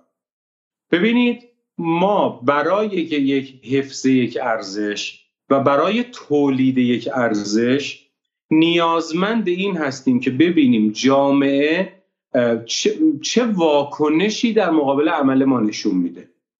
فرض کنید یک شخصی می‌خواد فرزندش رو تربیت بکنه. یک بار هستش که او رو با تو خطاب می‌کنه. و دستوری بهش میگه این کار رو انجام نده. یک بار من یه دانشجویی داشتم سر کلاس بحث نماز خوندن شد. دستشو بلند کرد. گفت من دوم راهنمایی بودم. رفته بودیم نمازخانه مدرسه نماز بخونیم. من دستامو به هم چسبونده بودم وایستاده بودم. در حالی که تو نماز شیعیان دستشون رو دراز می‌کنن. میگه معلم ما محکم با خطکش زد روی دست من و من از اون روز آقای محبی دیگه نماز نخوندم تا امروز که الان 22 سالمه. ببین شما به اون معلمی که این کار انجام داده بشینی باش گفتگو بکنی ازش بپرسی که آیا راه بهتری وجود داشت برای اینکه به بچه آموزش بدید دستاشو موقع نماز بعد آویزون بکنه وجود داشته؟ اون صد درصد بهت بعد این واقع بعد اینکه بگی اون بچه دیگه نماز نمی‌خونه میگه بله. و راه بهتری وجود داشته. وقتی حالا ما با کیا مواجهیم؟ ما با یه عده‌ای مواجهیم که وقتی که بهش میگیم آقا به بچه سر نماز با خطکش نزن رو دستش میگه تو با دین مخالفی. ما با همچین آدمایی مواجه شدیم الان. تاکید می‌کنم این به معنای این نیست که در جامعه پلیس در قسمت هایی باید وظیفش انجام بده. دارم دو شما دوباره تاکید می‌کنم اگه یک نفر اما من دارم به میگم رفتاری که ما با شهروندان با نوع رفتار روحانیت نوع رفتار افراد فرادست جامعه مثل سلبریتی ها و مسئولین حکومتی داشتیم اینها موافق حرف شما اینها رفتار مردم رو برخی از مردم رو دچار لجاجت کرده. این اول در مورد افراد خاص بود توی جامعه ما. بعدا سرریز کرد به قشر طلایی که شما بهش میگین قشر خاکستری. بعدا سرریز کردن روی حزب الله یا حزب میگه این چه طرز رفت آمده؟ پارسال توی گفتگوی تلویزیونی در این زمینه گفتم. وقتی که شما از دفتر هیئت دولت رد میشی می‌بینی همه ماشین ها و خودروهای وزرایی که توی هیئت دولت شرکت کردن ماشین گران قیمت خارجی سوار شدن. خب این ماشین گران قیمت خارجی آیا با شعار ساده زیستی حکومت سازگاره؟ شما وقتی که میری خانه یک روحانی در یکی از شمالی ترین نقاط تهران. می‌بینی توی خونه 500 متری داره زندگی می‌کنه. بعد این فرد منبریه. اگر مردم بفهمن که این فرد توی خونه 500 متری تو شمال تهران زندگی می‌کنه آیا به حرفهای دینی و موعظه هایی که اون می‌کنه گوش میدن؟ آقای علیزاده من با شما همراهم. فرهنگ سازی یک امر کاملا جامعه. مردم از پایین به حکومت از پایین به سلبریتی ها از پایین به روحانیون و همه اخشار نگاه می‌کنن الگو می‌گیرن. این الگو دو نوعه. یا تقلید می‌کنن یا ضدش انجام میدن. وقتی که گشت ارشاد به نحوی میشه که یک فردی مشاهده می‌کنه اینو مثلا این خانم متدین به من میگه. میگه من مشاهده می‌کنم که یک مادری وایستاده جلوی ون پلیس میگه بچه مریض نبرینه من اصلا نمی‌دونم توی اون صحنه چه اتفاقی افتاده ها. شاید اون مادره دروغ میگه. شاید می‌خواد بچهشو نبرن. اما بازخورد رسانه‌ای که ما داریم تحویل جامعه میدیم این هستش که من دختری رو می‌گیرم می‌برم مادرش التماس می‌کنه بچه من. مریضه نبریدش. این مواجهه حکومت و مردم خود به خود شکل می‌گیره. در حالی که شما در کشوری مثل انگلستان زندگی می‌کنیم میگی که آقا اگر یک اتفاقی که نقض قانون باشه امنیتی ها رو نمیگم اما بازم نگید امنیتی. نقض قانون باشه. پلیس دوربین داره. پلیس ابزار داره برای مقابله با این. نهادهای مدنی داره. جامعه مدنی شکل گرفته نهاد مدنی داره. اصناف رو داره. سنف آموزش داره. در انگلستان در فرانسه همسایه شما که چند سال قبل از این در خصوص هجاب جرمنگاری کردن. برعکس ما در نهادهای آموزشی شما حق روسری سر کردن مسلمان حق روسری سر کردن ندارن. شما وارد مدرسه بخوای بشی باید روسری تو باز بکنی وارد مدرسه بشی در فرانسه. درسته؟ اونجا مقرره گذاشته و راحت داره قانون قانون انزجار برانگیزیه که هر از گاهی جوانان فرانسه با سوزوندن 4 5 هزار ماشین بهش یک انگشت وسط نشون میدن. برای اینکه انزجار برانگیزه که شما به خاطر اینکه حجاب داشته باشین نتونید بچت از مدرسه بیاریم و در اروپای لیبرال هم بسیار از لیبرال ها انزجار خودشون رو از این جنس آپارتاید کثیف دولت فرانسه بدون هر گونه درواسی نشون دادن. اگر شما می‌خواید از قانون بد فرانسه تقلید کنید. آقای محبی بفرمایید. تو اسرائیل هم الان دارن فلان کارو می‌کنن. خب اسرائیل و فرانسه که به شکلی موقع داده به من بگیم که من در در مورد جامعه مدرن صحبت می‌کنم. اونجا جامعه مدرن دیگه. شما بگید که مسلمانان غیر مسلمانان به شما توضیح بدم چیه؟ یا شما مشکل شما مشکل شما مشکل شما اینه که اتفاقا الان می‌خوام فلسفی صحبت کنید نگاهتون خیلی پوزیتیویستیه. تاریخ توش نداره. تاریخ طولانیه. و شب درازی تاریخ. کاملا شب... پوزیتیویستی آقای علیزاده. من اقرار می‌کنم من نگاهم کاملا پوزیتیویستیه. من فهمیدم من میگم هیچ هیچ جا از شما تاریخ نمی‌بینم از شما. تاریخ از شما نمی‌بینم. برای اینکه فرانسه رو بهش 10 سال دیگه وقت بدیم ببینیم که چه برای سر خودش خواهد آورد. با همین تک قانون. خب بعد تاریخ رو در بازه های طولانی دید. در 100 سال 50 سال. من به شما 10 سال وقت میدم که جا اگر این شیوهی که در ایران داره اتفاق میفته من منم به شما ده سال وقت میدم ببینید که این نهادینه شدن اتفاقی که در برخی نقاط کشور در خصوص پوشش داره اتفاق میفته جامعه ایران رو به کدوم سمت می‌بره؟ من کاملا با شما موافقم. مثلا اینجا اینجا وایس اینجا خب از جایی منجر میشه. این یک جا متوقف نمیمونه. به خاطر همینه آقای علیزاده من به شما تاکید می‌کنم از واژه خط قرمز استفاده بکنید ببینید بعد به من بگید تا کجا. ببینید؟ من من نه نوبت نوبت من صحبت کنم. حالا بعد نوبت بگه شما تمام شما شما بالاخره در در کسفت لباسی هم هستین که 45 سال دارین صحبت می‌کنین. نوبت من خب بذارید من صحبت کنم. خب آقای محبی چند تا مسئله است؟ مثلا بحث من سوالات شما رو پاسخ بدم آقای علیزاده نه شوخی می‌کنم باتون نه ببین دو تا نکته است. پس یکی بحث این که خب کمربند ایمنی اتفاقا شما مثالشون ما می‌خوایم از این بحث قانون رد چیم بریم به بحث جدیتر جالبتر که بحث اجتماعی در مورد ارزش هاست. اونم انجام بدیم که بعد بحث سوم که دیگه اصل جنسه که در موردش مخاطب اومده که در مورد دعوای فعلی صحبت کنیم. ولی بحث اول اینه اینه که قانون قانونی که بخیر بچه هم حرمت متولی رو که حرمت مسجد متولی داره. به چه معنی؟ چون در ایدولوژی چیز جالب میگن. در ایدولوژی برای اینکه روابط ایدولوژیک یعنی روابط نگهدارنده یک فضای اجتماعی باقی بمونه بعضی وقت طرفین باید بازی کنن. به چه معنی؟ پدریه که بچهش سیگار می‌کشه خب. پدره بو می‌بره که بچه داره سیگار می‌کشه. ولی بچه که میاد خونه ده تا آدامس میندازه این گوشه سعی می‌کنه که یه عطری به خودش بزنه و غیره و اون حرمت رو حفظ کنه و اونم حس می‌زنه حس می‌زنه که بابای می‌فهمه. ولی به روی همدیگه نمیارن. این به روی هم نیاوردن اجازه می‌دهد که بازی اجتماعی یا بازی خانوادگی ادامه پیدا کنه. حالا پدری هم هستش که بو می‌کنه میگه کدوم فلان فلان شده اینجا سیگار کشید. میره از پاکتش در میاره فلان می‌کنه و اون بچه رو به اون لحظه میرسونه که بگه اصلا به تو چه ربطی داره؟ حالا سیگار که چه عرض کنم؟ ده تا کار بدترم می‌کنم. به تو چه کار داره؟ می‌خوام از خونه بیرون کنم. حالا برم فلان. منظورم که اون بازی رو میشکنه و تبدیل می‌کنه به تخاصمی که دو طرف مقابل همدیگه سفارایی می‌کنن و دیگه بجنگ تا بجنگیم خب؟ و هنر قانونگذاری اینه که تا حد ممکن تنشه رو کم کنه خب؟ ما سر کمربند ایمنی این مشکل داشتیم. مخال... شهروندان ایرانی تن بهش نمی‌دادن خب؟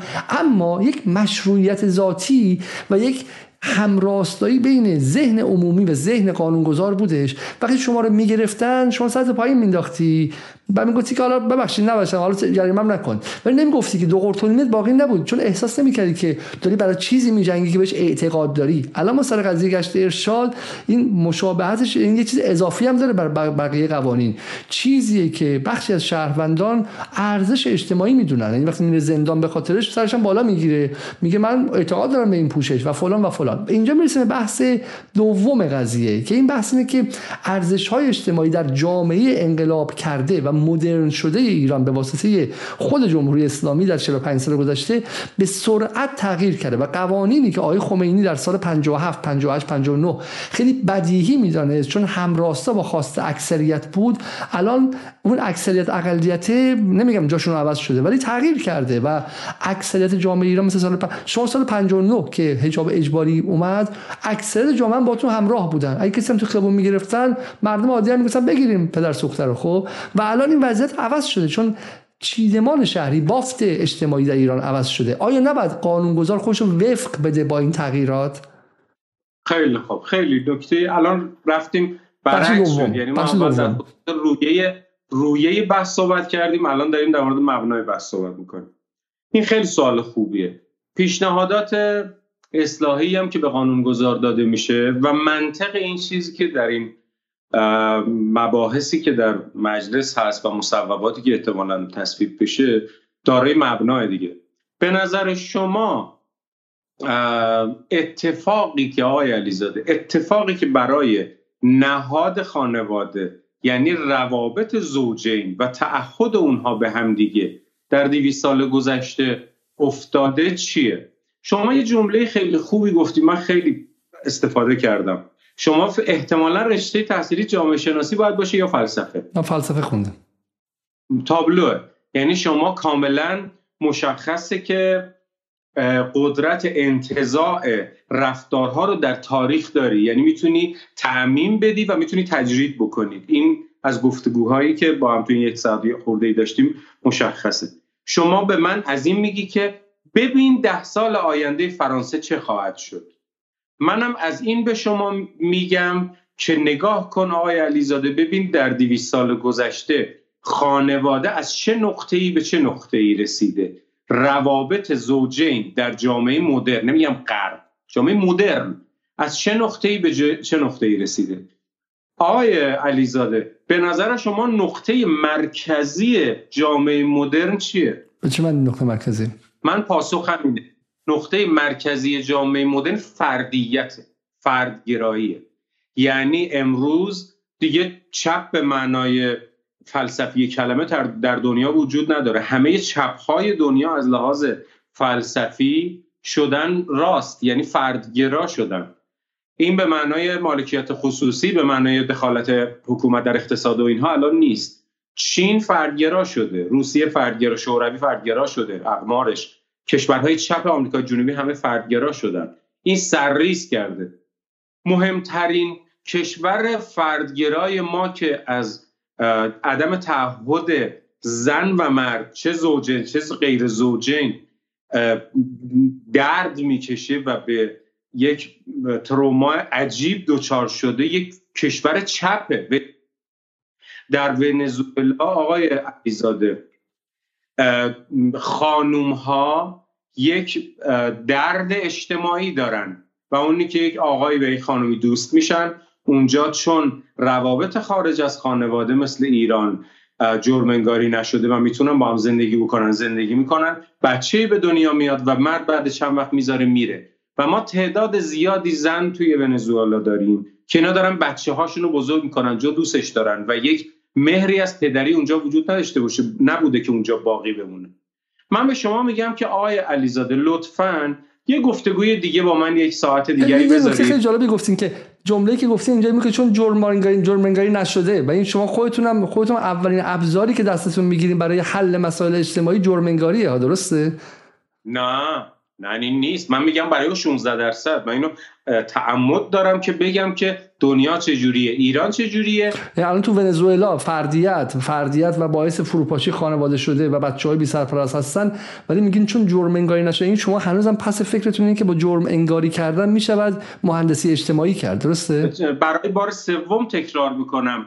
ما برای 68 درصد مردم مثل اون چیزی که دنیای مدرن میگه باید از تکنیک های حکمرانی استفاده بکنیم. برای 16 درصد باید آموزش بدیم. برای 16 درصد باید زمانت اجرا داشته باشیم. اگر لازم دارید برای این رفرنس بدم براتون که در دنیا اتفاق میفته و من به عنوان یک کسی که میگم که جامعه مدرن رو باید مدرن داره بکرد به این معتقدم.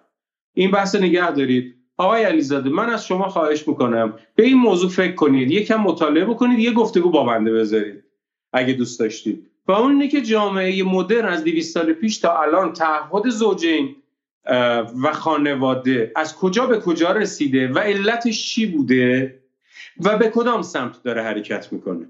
ببینید ما از در جامعه مدرن از روابط خارج از خانواده پنهان شروع کردیم توی غرب پوشش رو در میان مردان افزایش دادیم در میان زنان کم کردیم به دلیل استایلی که هر دو داشتن. کم کردیم. رابطه جنسی سن پایین رو توسعه دادیم. ازدواج سن پایین رو جلوشو گرفتیم. روابط زوجین خ... روابط جنسی زوجین خارج از خانواده رو جلوشو نگرفتیم. اتفاقی که برای جامعه امروز افتاده این هست که صنعت پورنوگرافی در جامعه امروز شده یک صنعت بسیار بسیار پردرآمد به نحوی که ژاپنی ها اعلام کردند که از هر 300 زن ژاپنی یک نفر در فیلم پورنو فیلم بازی کرده این جامعه مدرنه بعد آقای علیزاده از من بپرسید که تو دنبال چی هستی؟ در مورد چی می‌خوای نظر بدی؟ و مبنای قانونی که می‌خوای بنویسی چیه؟ من یک کلمه میگم. آقای علیزاده شما فلسفه خوندی. من می‌خوام یک جمله فلسفی به شما بگم. یک کلاه گشاد سر من و شما از 300 400 سال پیش بلکه از زمان افلاتون تا الان سر ما گذاشتن. و اون اینه که اصالت با فرد یا جامعه. و این موجب جنگ جهانی شده آقای علیزاده. موجب بلوک شرق و غرب شده. و افرادی از فیلسوفان چپ و راست آمدن یه عده‌ای گفتن اصالت با فرده. یه عده‌ای گفتن اصالت با جامعه است. آقای علیزاده این دوگانه فریبنده یه کلاه سر کلاه گشاد سر انسانه. اصالت در جامعه اگر با خانواده نباشه به این معنا آنجایی که نمی شود حقوق اینها رو تعارضش رو برطرف کرد باید حق رو به خانواده داد و فرد باید حقوق خوش کنار بذاره به خاطر زن و مرد یعنی زن و شوهر و خانواده.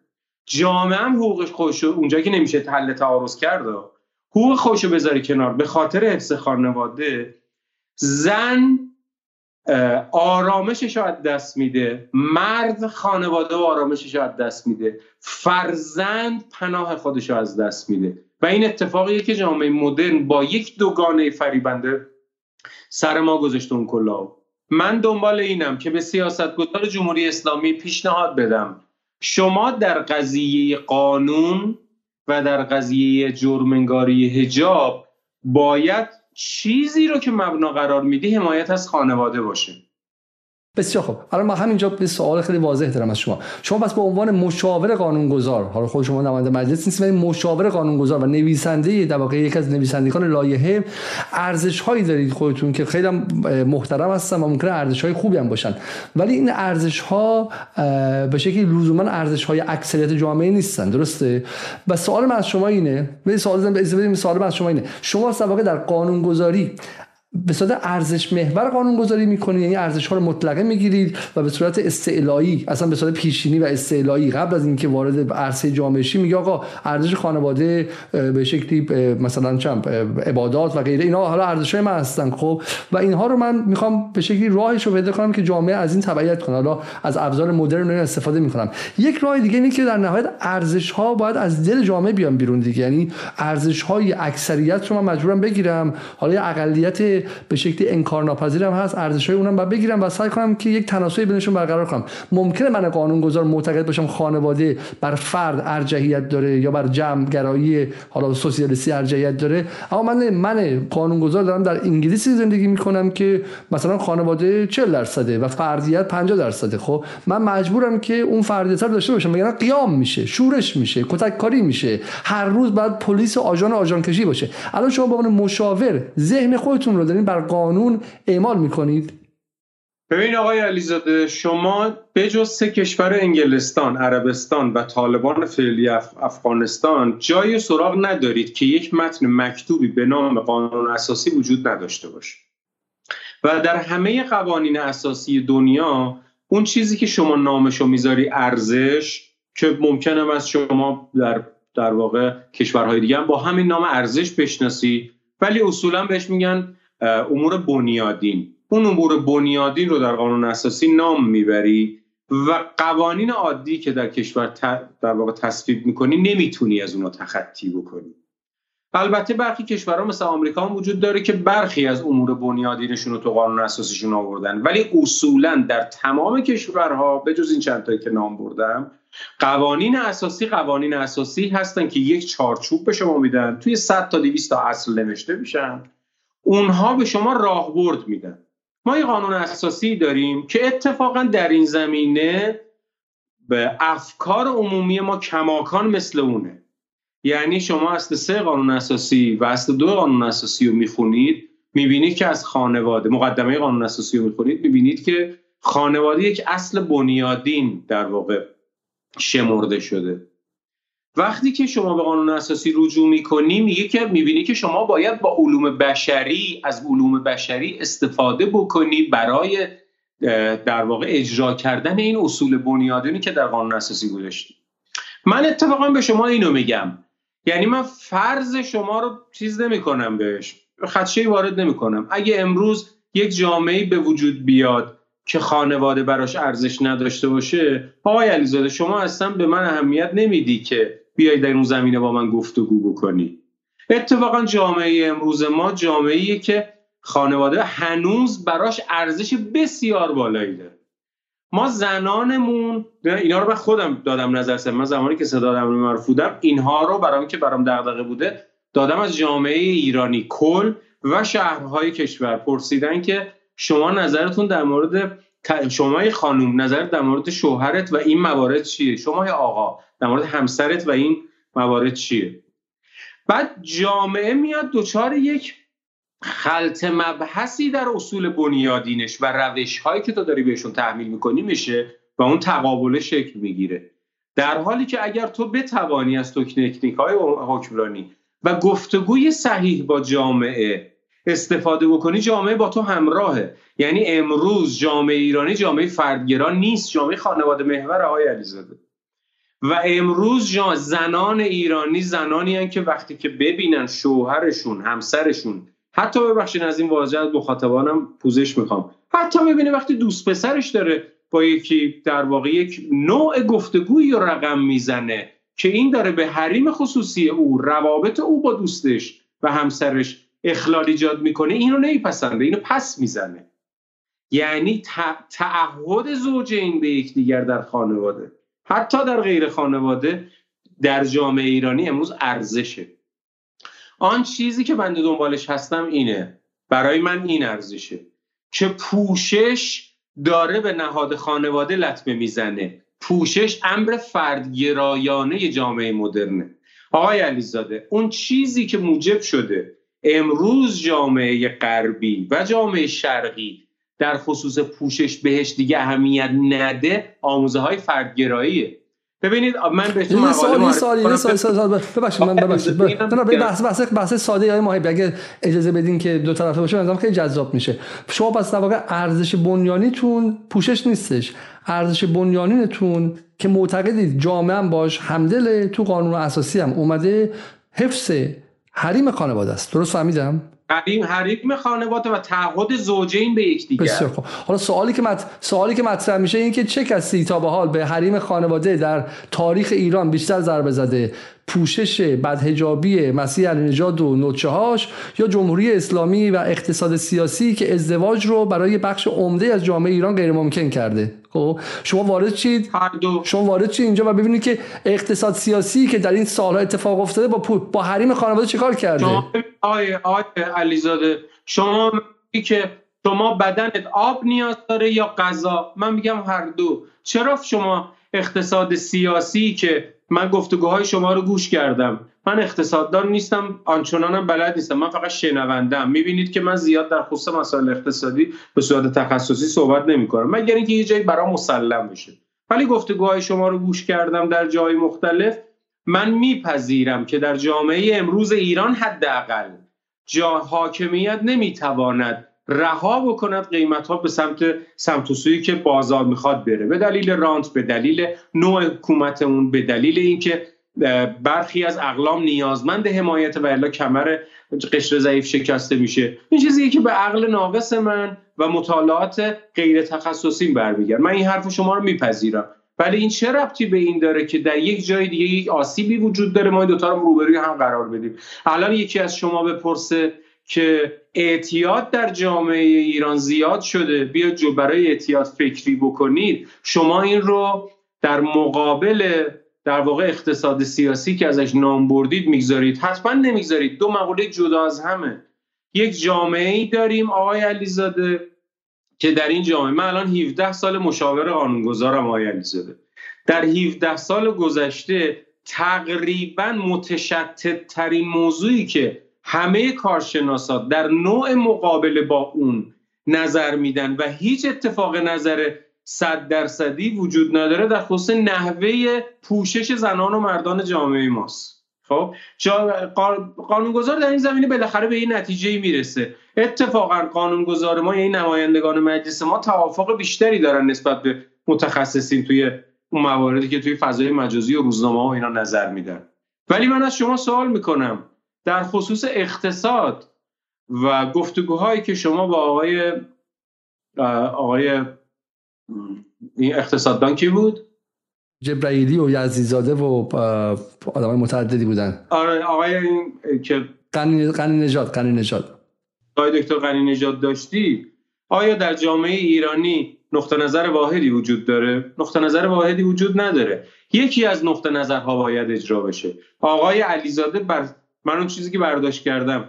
بر به خاطر دلسوزی که با در واقع در خصوص جامعه ایرانی و مردم ایران داره میاد با آقای علی نژاد مناظره می‌کنه با آقای ابراهیمی گفتگو می‌کنه می‌خواد مردم رو به سمت نظر خودش بکشه. میگه آقا این کار رو نکنید جامعه ایرانی اقتصادش منفجر میشه. خب شما در خصوص نحوه پوشش در خصوص فردگرایی در خصوص خانواده در خصوص اینکه آقای شوهر شما وقتی که ازدواج کردی میری با یک نفر خارج از خانواده دوست دختر پیدا می‌کنی این خانواده رو میپاشونه. جلیل محبی حق داره در این زمینه گفتگو بکنه یا گفتگو نکنه.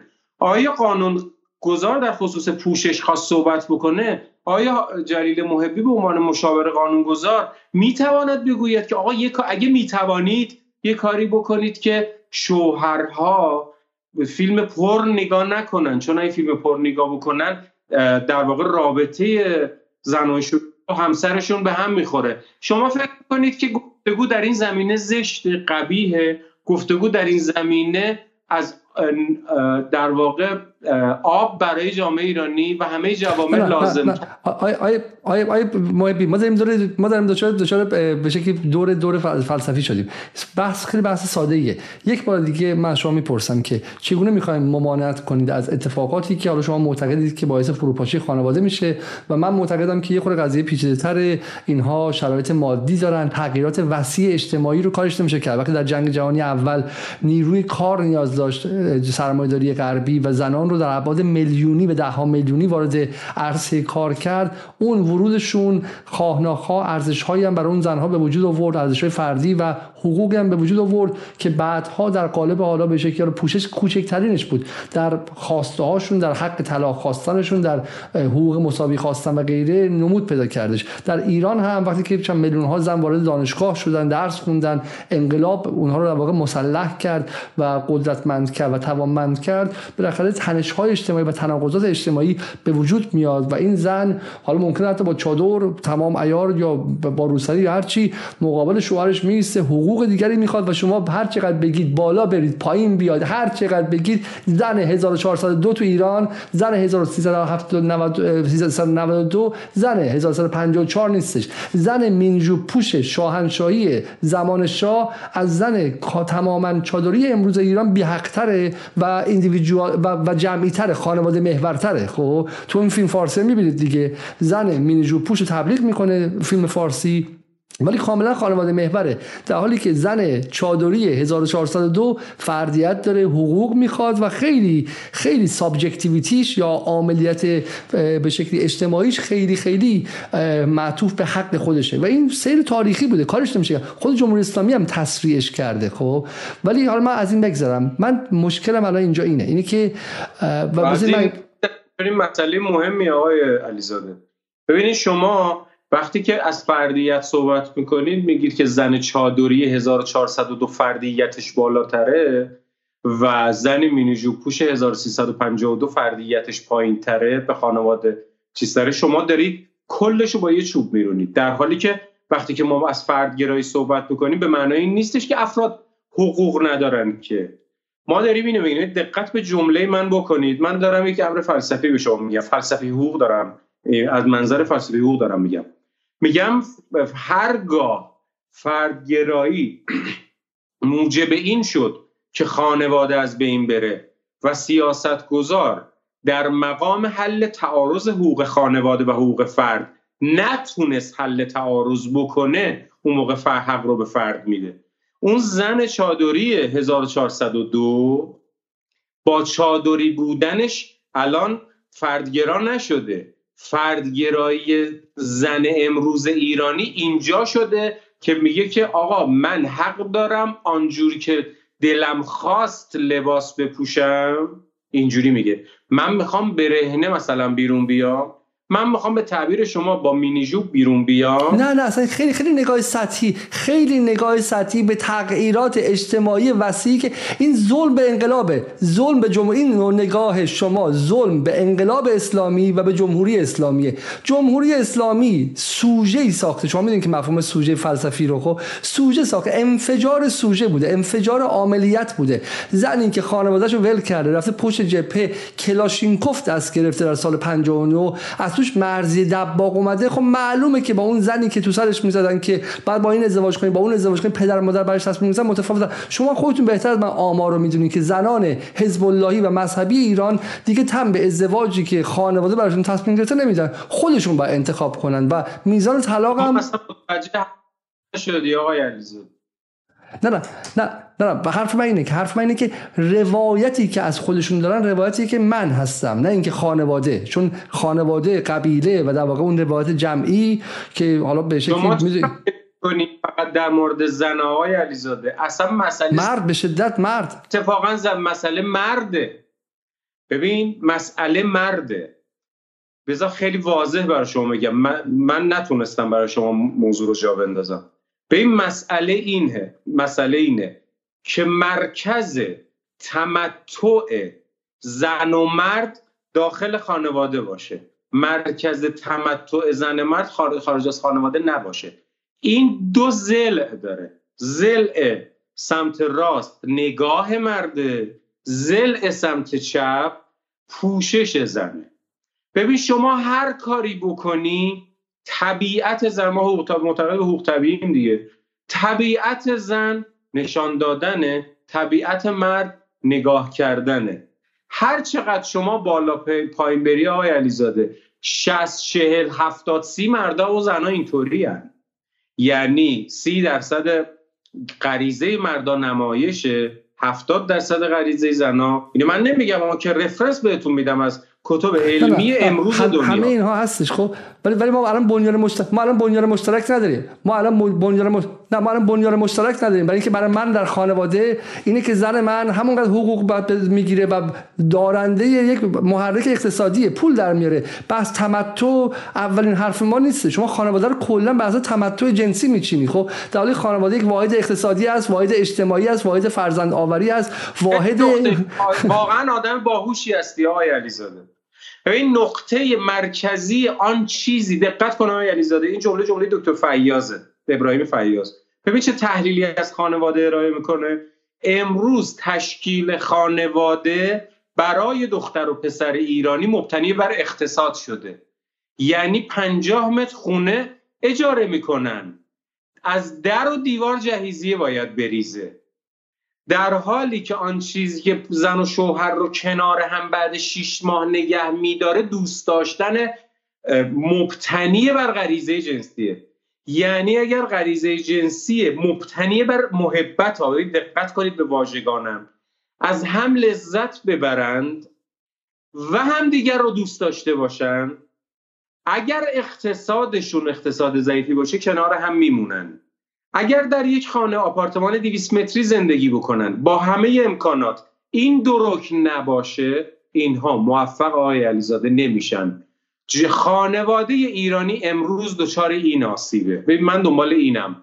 این رو شما باید بهش فکر کنید. جامعه ایرانی امروز اقتصاد تشکیلش رو از دست داده. یعنی چی؟ یعنی اینکه شما دختر و پسر رو به واسطه امر با به واسطه غریزه کنار هم نمیشونی این دختر و پسر غریزهشون رو قبل از اینکه ازدواج بکنن چه با هم چه خارج از این دو رابطه تأمین کردن میان کنار هم میشینن. شما فکر می‌کنی 35 درصد طلاق در امروز ایران به واسطه در واقع در خانواده های ضعیف اتفاق میفته آقای علیزاده میانگین طلاق در خانواده های از لحاظ اقتصادی قوی تره شما چرا اینو نمی‌بینی؟ چرا دختر و پسری که از لحاظ اقتصادی مشکلی ندارن باید از هم جدا بشن؟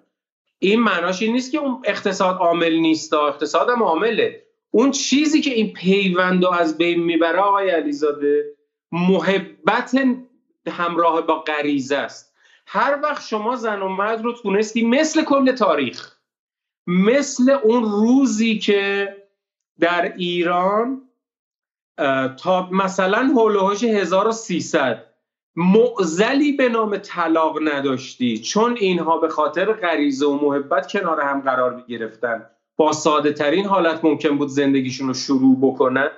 این از بین بردی. ببین اینجا چی نوشتی؟ آقای علیزاده جواب خودتو دادی. یه لحظه زیر آقای علیزاده. بذار یه خوب بکنم. اینجا الان شما برای اینکه به من پاسخ بدید یه متنی آوردید نوشتید بیش از 9 میلیون جوان در سن ازدواج و مجرد هستند. آقای علیزاده اون کسانی که امروز مجرد هستند پدر خانواده باید یک جهیزی سنگین بده. شما یک مهمانی در تالار توی تهران بخوای بگیری پسر خانواده حداقل 500 میلیون پول یک شام باید بده. درسته؟ آقای علیزاده دو تا چیز کنار هم قرار گرفته. در جامعه ایرانی سابق بر این یعنی شما 80 90 سال بری پیش از این می توانستی ازدواج بکنی؟ دیگه 9 میلیون نمی‌شد. ازدواج بکنی با سادگی شروع کنی. الان نمی‌تونی. باید آپارتمان من 20 20 سال پیش 22 سال پیش ازدواج کردم. رفتم خونه مادرم طبقه بالا زندگی کردم. یعنی خونه پدریمون. رفتم بالا زندگی کردم. کم کم رشد کردم خونه خریدم برای خودم. الان دختر و پسر یه ما باید بریم خونه مستقل. شما الان در تهران دیگه تقریبا پیدا نمی‌کنی. بچه یعنی زوجینی که بخوان برن خونه پیش خانواده زندگی بکنن. اون پدر باید یک جایزیه 500 میلیاردی تهیه بکنه. شما نمیپذیری که با سادگی شروع بکنی. ببین شما به درستی میای میگی اینا پول ندارن. اما نمیگی که یک زمانی بوده. اقتصاد میگی دیگه. از منظر اقتصادی قدرتشون نگفتم پول ندارن. نگفتم پول ندارن. نه نه نه. آیه آیه محبی گوش نمی‌کنین به حرف من. نه نه. نه گوش نمی‌کنین شما به حرف من. نه نه. ببین ببین حرف خیلی ساده است. من میگم که اصلا من میپذیرم. شما یک تصویری داری از مدیریت جنسی در اسلام. میگه آقا اسلام میگه که اگر مرد و زن چششون هر جایی نباشه از بچگی هم با صد تا آدم دیگه نباشن که اصلا چم دوچار گیجی میل بشن خب میلشون متمرکز باشه خب و این متراکم هم بشه. اتفاقا یک اسلام یک هرمان جنسی معقول داره. مثل ریاضت مثلا مسیحیت و اینها نیستش خب. تا قبل از ازدواج و اونجا هم اتفاقا هیچ گونه به شکلی سر امر سرکوب جنسی نداره. از این نظر می‌دونید که مثلا نیچه از علاقمندان اسلام بود خب توی فلاسفه قدیم. و من گمانم از منظر فروید هم خب واقع اسلام تنها دینی که سرکوب امر جنسی درش اصلا قابل مقایسه با ادیان به شکلی مثل مثل مسیحیت و غیره نیست که بنیان غرب گذاشتن. برای اصلا من تعجب می‌کنم که چشم همه اسلامگرا به غربه. چون غرب تاریخ دیگه ای داشته. تاریخ سرکوب داشته و قرن بیستم از سرکوب داره میاد بیرون. برای همین مجبوری که حالا به هم کنه و به پرن هم می‌رسه به دست چیز دیگه که الان به یه مشکل خوره به بنبست خوره چون اون امر رو تا ته بره ولی بازم بازم امر جنسی همین که شما می‌زدید و من می‌خواستم بگم. خیلی خوبه. خیلی خوبه که اینا رو میگه من شما خواهش می‌کنم از این نظر خب مثلا اسلام قابل چه بنیانی که میشه سرش حرف اما ما در مورد جامعه واقعی صحبت می‌کنیم. خب یعنی اگر در جامعه بود که ایدئال بود مدینه فاضله بود که آدم‌ها با هم دیگه کاری نداشتن و اتفاقا هدف اینه دیگه هدف اینه که شما زندگی ما که مرتاض نیستیم زندگی جنسی به شکلی متمتع هم باشه. نه غربی که سر تا سر دیوارهاش به شکلی عکس تبلیغ کالاها به واسطه جنسیت زنه ولی می‌دونید که سرمایه‌داری و نئولیبرالیسم بزرگترین دشمن جنسیت اتفاقا. خب فریب فیلم هاشو نخورید و فریب هالیوود رو نخورید اتفاقا کشنده امر جنسی و میل جنسیه. برای اینکه سرمایه‌داری از بین می‌بره. شما ببینید در بچم در نئولیبرالیسم متأخر همه مشغول کار و به شکلی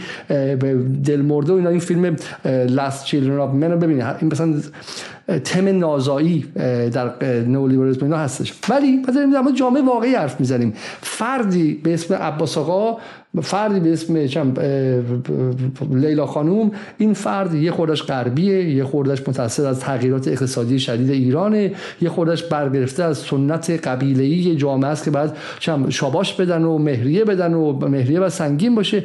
یک فردی در ایران 1402 به وجود اومده خب که الان محصول این تغییرات جمهوری اسلامی هم بهش اضافه شده و 9 میلیونش اصلا ازدواج نکرده. یعنی شما اومدی جامعه پرنشاط جنسی بسازی یک جامعه افسرده ای ساختی که آدمهاش چه می‌دونم ازدواج نکردن اصلا خانواده نمی‌تونن تشکیل بدن. من میگم اگه از منظر عملگرایانه نگاه کنیم این مسیر مسیر شکستیه. حالا اونجا وایسادی اون میگه با تو باباتون باباتون بزنیم. اون دوستان شما در مجلس جلیل محبی میگه باتون نزن.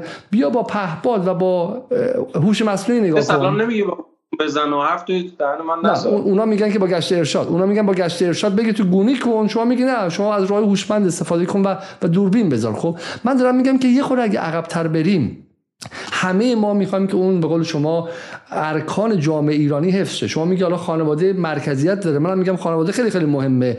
ولی اینکه جامعه ذائقهش نسبت به خانواده‌ام تغییر کرده و مفهوم خانواده‌ام عوض شده. الان تو تهران یه زن مرد جوان درس خونده یه مفهومی از خانواده دارن. تو شهر کوچیک سنتی یه مفهوم دیگه دارن خب؟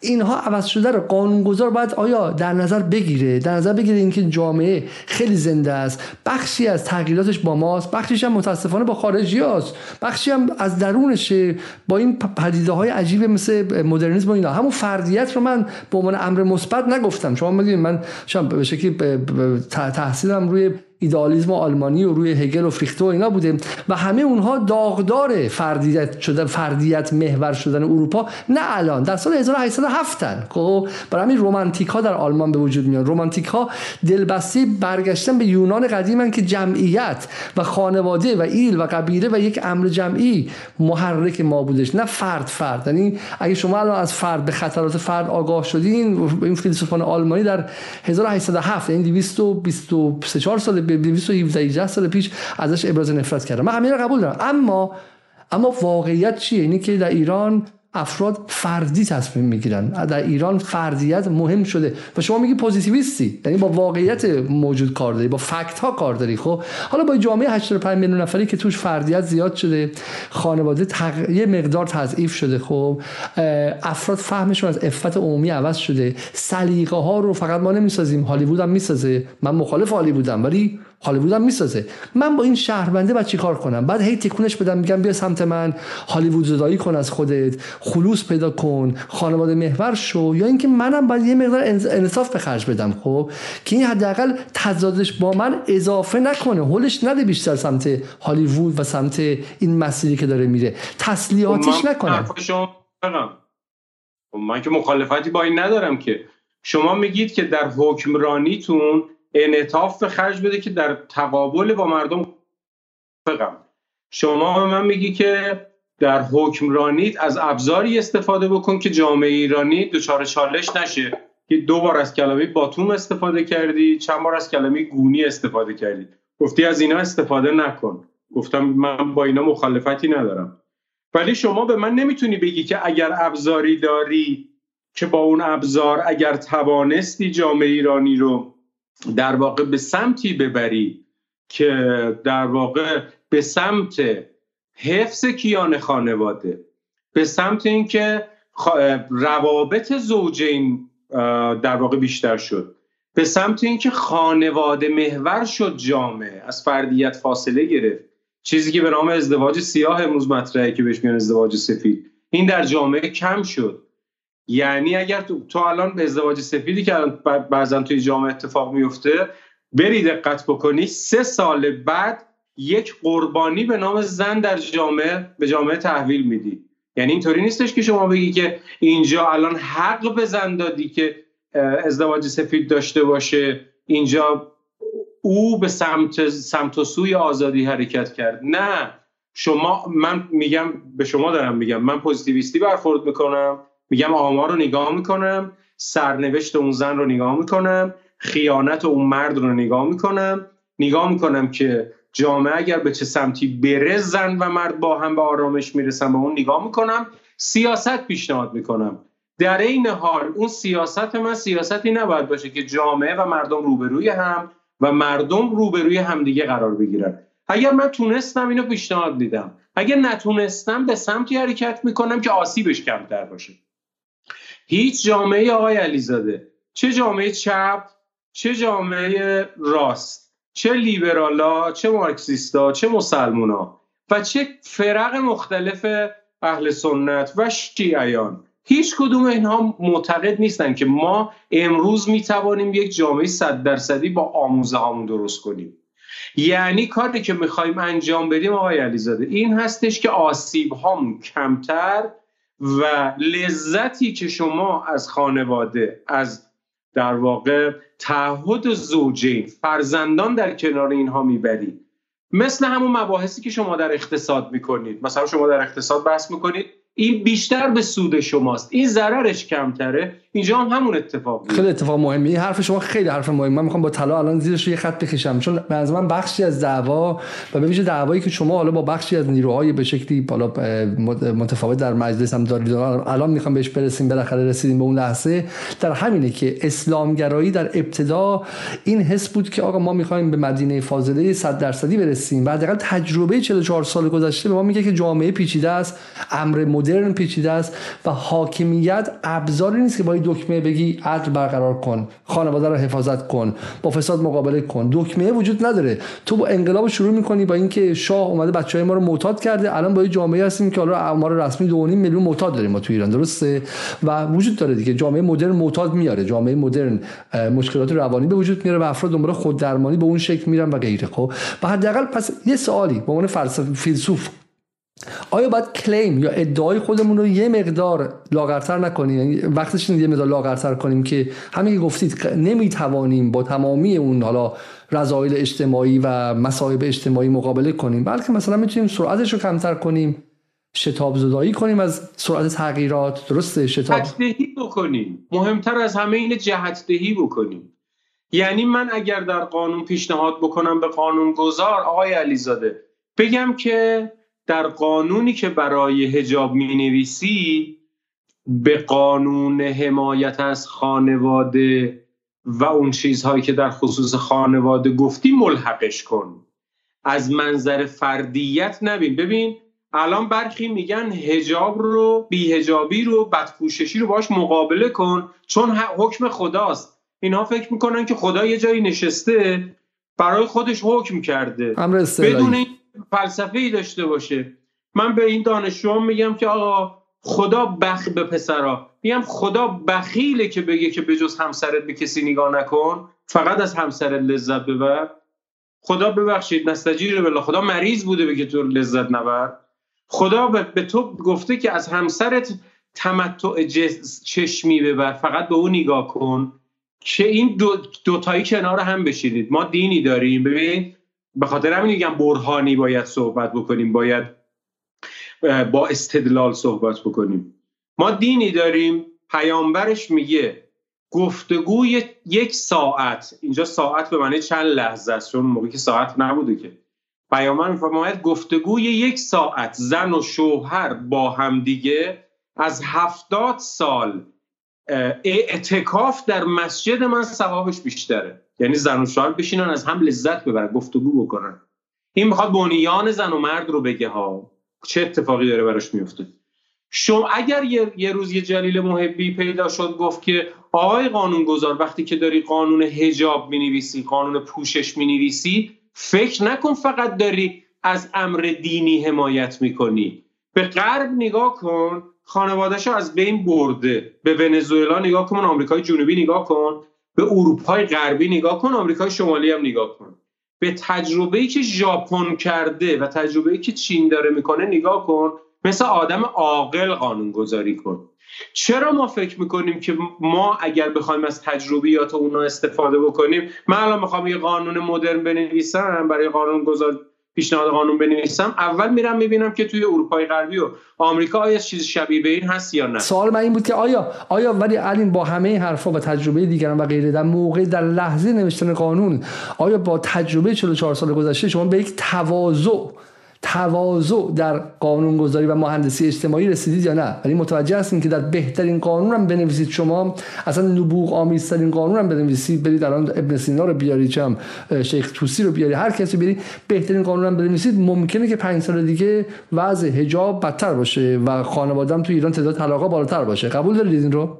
من صادق علیه السلام بدم که فکر می‌کنی که مسلمان ها آدمایی که با شمشیر برمیدارن میگن از اینجا به اونور این اینطور عمل کن اینجا به اینور اینطور عمل کن. یه اهل سنت در خصوص مجازات قطع دست نصاب ندارن. هر چقدر دزدی کرده باشه دست و قطع می‌کنن. حتی یه ریال. یکی از اهل سنت بیاد شما صادق علیه السلام می‌پرسه که شما چرا در واقع قاعده گذاشتید که باید حتما یک مال کلانی رو دزدیده دزده که دستش قطع بشه. امام صادق علیه السلام میگه اگر اینجوری نباشه لالفیت الناس کلهم مقطوعین همه مردم رو تو خیابون می‌بینی که دستاشون قطعه. یعنی بالاخره همه افراد یه نوع خطایی می‌کنن. شما باید در مواجهه با جامعه یعنی اون زمانی که داری قانون می‌گذاری و اون زمانی که داری قانون رو اجرا می‌کنی به نحو مقتضی آقای علیزاده. انطاف داشته باشی آقای علیزاده من از شما یک سوالی بکنم. در اسلام در قرآن کریم آمده اگر کسی مرتکب زنا شد صد ضربه شلاق بهش بزنید. اسلام تونسته در جامعه اسلامی زنا رو از بین ببره؟ نبرده. ولی در جامعه اسلامی یک قاعده گذاشته تو خیابون کسی زنا نمی‌کنه. چون گفته که باید برای اینکه کسی صد ضرب شلاق بکنه چهار نفر شاهد که عادلن هیچ وقت دروغ نگفتن بیان شهادت بدن. پس چیکار داره می‌کنه؟ اون چیزی که من و شما بهش میگیم مدینه فاضله دنبال اون نیست. دنبال اونه که کسی در عرصه عمومی این کارو نکنه. حالا یه چیز دیگری به شما بگم. اگر یک نفر در جامعه چون دو ساعت شده الان دیگه با این با این تفاصیل به من وقتشه که وارد شیم و بپرسیم که این همین دیگه. و اصل ماجرا که اینجا بود دیگه. بپرسیم که در این لایه حجاب چه اتفاقی افتاد و این چیزهایی که میشنویم آیا شما باش موافقی دارین؟ مثلا جرامی در نظر گرفته شده. من با همشری شروع می‌کنم. اینها رو در روزنامه همشری ما امروز خوندیم که جزای نقدی تا 150 میلیون تومان جایگزین گشت ارشاد میشه در لایه حجاب تنظیم شده توسط مرکز پژوهش مجلس جنابالی که در کمیسیون قضایی در حال بررسی جرامی نقدی کارشناس توی مرکز پژوهشی دارن نظر میدن. اوکی جایگزین گشت ارشاد شده تا ضمن بازدارنده بودن اجازه سوء استفاده به دشمن داده نشه. این جرایم بعد از حکم قاضی از حساب متخلف به صورت خودکار کسب خواهد شد. بر همین اساس برای بدپوشش تا 100 میلیون تومان برای کشف حجاب حجاب در سر حجاب سر در دفعات اول تا 50 میلیون در سال تکرار تا 150 میلیون جزای نقدی. برای حضور برهنه یا نیمه برهنه در اماکن عمومی ضمن بازداشت فرد خاطی توسط ضابطان قضایی از 100 تا 150 میلیون جزای نقدی و تا 10 سال حبس در نظر گرفته شده. خب این چیزا رسانه ها در نقد کرده منم همه رو دیدم. اتفاقی که افتاده این هستش که نظرات مختلفی که کارشناسان مختلف و نماینده های مختلف تا برهای مختلف گفتن اینها رو به هم دیگه چسبوندن. یه چیزی به عنوان در واقع گزارش و خبر در رسانه ها منتشر شده. یعنی هر آن چیزی که در رسانه ها منتشر شده یه جایی هست. ولی اینطور نیست. یعنی ما 290 تا نماینده داریم در کمیسیون قضایی در 12 نفر. افراد هستند در کمیسیون فرهنگی در 15 نفر از افراد هستند توی مرکز پژوهش‌های مجلس تعداد زیادی کارشناس هست که در این زمینه داره فکر می‌کنه مطالعه می‌کنه و پیشنهاد میده و شما هنوز سند رسمی به عنوان گزارش مرکز پژوهش‌ها یا اون چیزی که کمیسیون قضایی که کمیسیون اصلی هست در واقع مشاهده نکردید که اینها رو بگه. بله در بعضی از جاها یک اتفاق نظری وجود داره. مثلا اون چیزی که من تصور می‌کنم این هستش که اتفاق نظر وجود داره که اگر کسی برهنه یا نیمه برهنه آمد بیرون این دستگیر بشه بازداشت بشه. نیمه برهنه تعریف چیه؟ خیلی کلمه بازیه درسته؟ نه اینا رو در قانون گذار در پی اینه کمیسیون در پی اینه که اینها رو تعریف بکنه که دست مجری باز نباشه. اون معیارهایی که از قانون در واقع سالم گفتم قانون خوب گفتم داشته باشه. یعنی غیر منطف باشه به نحوی باشه که تعریفش در واقع تو خود قانون بیاد به مجری سپرده نشه. اینا سر جای خودش. ولی مواردی از این جمله که گفتین 6, مل... 6 ماه تا 10 سال مثلا ما 6 ماه تا 10 سال من اینجا دارم می‌بینم. مثلا جایی ندیدم. جزای نقدی 100 میلیون تا 150 میلیون یکی از کارشناسان گفته ممکنه کمیسیون اون حرف اون یک کارشناس درست از آب در بیاد و کمیسیون بهش رأی بده. ولی اتفاقا تو این زمینه این نظر 100 تا 150 میلیون هم الان تو اقلیت بوده. ببینید وقتی که یه طرح و لایحه میاد تو دستور قرار می‌گیره خود طرح و لایحه مطالعه میشه خونده میشه توی کمیسیون. نمایندگان پیشنهادشون رو میدن. در مورد همش رأی گیری میشه. وقتی که میره صحنه علنی همه نمایندگان حق ثبت پیشنهاد توی سامانه دارن. ثبت که می‌کنن در مورد ماده ماده نظر میدن. من به شما عرض کردم در این زمینه تعداد زیادی از افراد نظرات مختلفی دادن هیچ جنبندی الان وجود نداره. ممکنه بشه 5 میلیون تومن ممکنه بشه 150 میلیون. تومن اینو کمیسیون بعد در واقع در موردش نظر بده. به نظرم می‌رسه که یک امر معتدلی آخر سری یا چیز میشه چون از هر دو طرف فشار زیاده. یعنی بعضی از افراد میگن صد هزار تومان در نظر بگیرید کارشناسان یا نمایندگان. برخی هم میگن حبس در نظر بگیرید.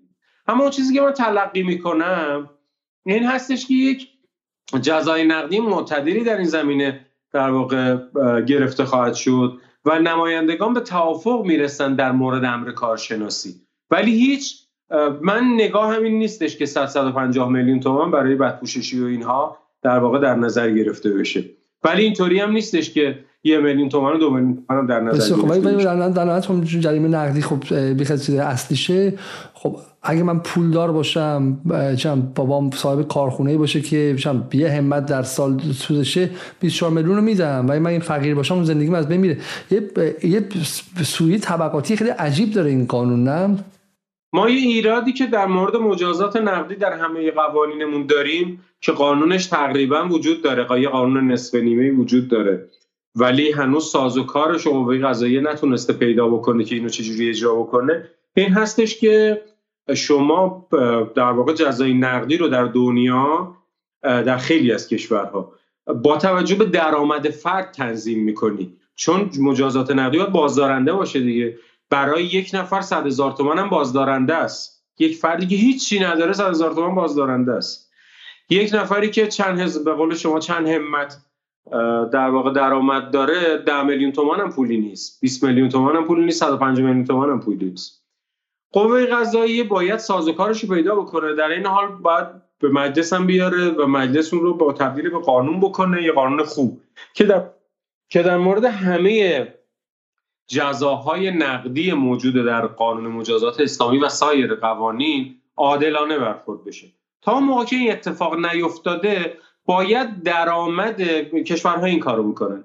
باید درآمد عمومی افراد رو که شما در اقتصاد یک میانگین کف و سقف داری یه یعنی یه عدد کف و سقف داری یه میانگین وسطی داری که نرم مردم چه میزان مجازات برای او بازدارنده میشه. اینو در قانون در نظر می‌گیرن که این البته هم یه کمی از عدالت دوره تا اون موقع که اون سازوکار به وجود بیاد همین که بازدارندگی بعضا مخدوش میشه. یک کف و سقفی هم که در نظر می‌گیرن قاضی اونجا می‌تواند که تصمیم بگیره. مثلا اگه مثلا اگر بده 5 میلیون تا 10 میلیون قاضی اولا می‌تونه تخفیف بده اینو یعنی چون جزء جرایم عمومیه می‌تونه تخفیف بده. اون کسی که 5 میلیون کف مجازاتشو بده یه میلیون. از اون طرف یه نفرم بگه که نه این پول داره براش 10 میلیون در نظر گرفته بشه.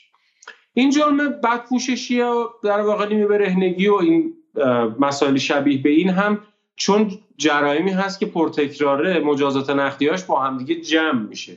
یعنی اگر یه نفر پنج بار این کار رو انجام بده طبیعتا پنج تا مجازات نقدی به نسبه برای اون بازدارنده میشه لذا این کار رو انجام نمیده.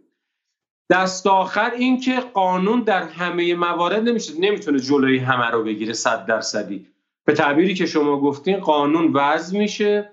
انعطاف هم داره. به نحویه که در واقع جامعه رو به یک سوی خاصی جهت میده. نه اینکه صد درصدی بخواد همه افراد جامعه رو با تبر جلوشون رو بگیره با شمشیر بخواد جلوشون وای بس به یه کوچیک دیگه هم ببینیم با هم. اینم که مورد همشهری امروز میگه که نقره داغ سلبریتی های هنجار شکن لایه حجاب کم در مجلس در بررسی مجازات سلبریتی های هنجار شکن حساب لایه دولت باستارنده تر شده که از مهمترین مجازات می‌توان به اشکال زیر به اشاره کرد. جریمه نقدی معادل یک تا ده درصد از کل دارایی یا دو برابر معاملات بزرگ محرومیت از فعالیت های شغلی تا 15 سال ممنوعیت فعالیت در تلویزیون و نمایش خانگی ممنوعیت حضور در کلیپ های تبلیغاتی. درسته این چیزی که الان مثل در واقع موارد قبلی یکی از نظراتی هستش که توی مجلس مطرح شده ممکنه تصویب بشه ممکنه تصویب نشه. فقط یه اشکال بزرگی که این مطلب داره این هستش که اون کسانی که این نظر رو دادن در خصوص بد پوششی سلبریتی ها این نظر رو ندادن. این موضوع در خصوص ترویج بیهجابی توسط سلبریتی هست مثلا یه سلبریتی بیاد به که آقا جون از این به بعد هیچ هیچکی حجابش رعایت نکنه. یا بیاد در وصف این باید همه حق داشته باشن برهنه بیرون بیان نیمه برهنه بیرون بیان کسی چه حقی داره که در مورد پوشش من صحبت بکنه این رو ترویج بکنه. اگر این کار رو نکنه و خودش در واقع خوب در یعنی ترویج نکرده باشه صرفا بعد پوشش باشه یه جا باشه رعایت نکرده باشه اما مقررات مردم عادی در موردش اجرا میشه. بسیار خب حالا دو تا قسمت داریم بعد که بعد بحث به پایان برسه. یکی اینکه حالا اگر اگر این قانون هم بیاد و و بعد به شکلی با شهروندانش تمکین نکنن چون بالاخره ضمانت اجراییش چیه؟ خب ضمانت اجراییش فقط مالیه دیگه درسته؟ چون در طرفداران گشته هم مالیه. دیگران نظرات دیگری دارن. مجلس بالاخره باید اینا رو همه رو یک کاسه بررسی کنه یه نتیجه بگیره. ولی پیشنهاد من اینه حبس نمی‌توانیم بگذاریم چون این جرم جرمی نیستش که با حبس بشه جلوشو گرفت صلاح هم نیست. از اون طرف نظر دومی وجود داره که ما در این زمینه محرومیت از حقوق اجتماعی بذاریم. من با محرومیت از حقوق اجتماعی موافق نیستم چون محرومیت از حقوق اجتماعی مجا... دقت کنید آقای علیزاده مجازات های غیر بازدارنده اذیت کنندن. هم اذیت می‌کنن هم بازدارنده نیستن. توی مکتب دفاع اجتماعی هم که توی قبل محرومیت از حقوق اجتماعی رو پیشنهاد کرد بعد این مدتی گفت آقا من اعلام می‌کنم شکست خوردم من بازدارنده نبودم نتونستم حتی افرادم در واقع باز جامعه پذیری بکنم یعنی به جامعه برگردونم. اون چیزی که امروز در دنیا به عنوان یک مجازات متداول هست در جرایم خرد جزای نقدیه یعنی ما تجربه کشور خودمون داریم تجربه دنیا هم داریم. یعنی شما یه دفعه در خصوص جنایات و جنه های بزرگ صحبت می‌کنید اونجا از حبس صحبت می‌کنید حتی آمریکا برای جنایات بزرگ اعدام می‌ذاره. ما که در مورد اون جرایم صحبت نمی‌کنیم. اینا جرایم خورده این جرایم سطح پایین جامعه است. در مورد جرایم سطح پایین شما از این دوتا نمی‌تونی خارج بری. یا جزای نقدی یا محرومیت از حقوق اجتماعی. یکی آمده توی یه جایی صحبت کرده گفته که ما این دخترها رو نذاریم تو کنکور شرکت کنن. به عنوان محرومیت از حقوق اجتماعی.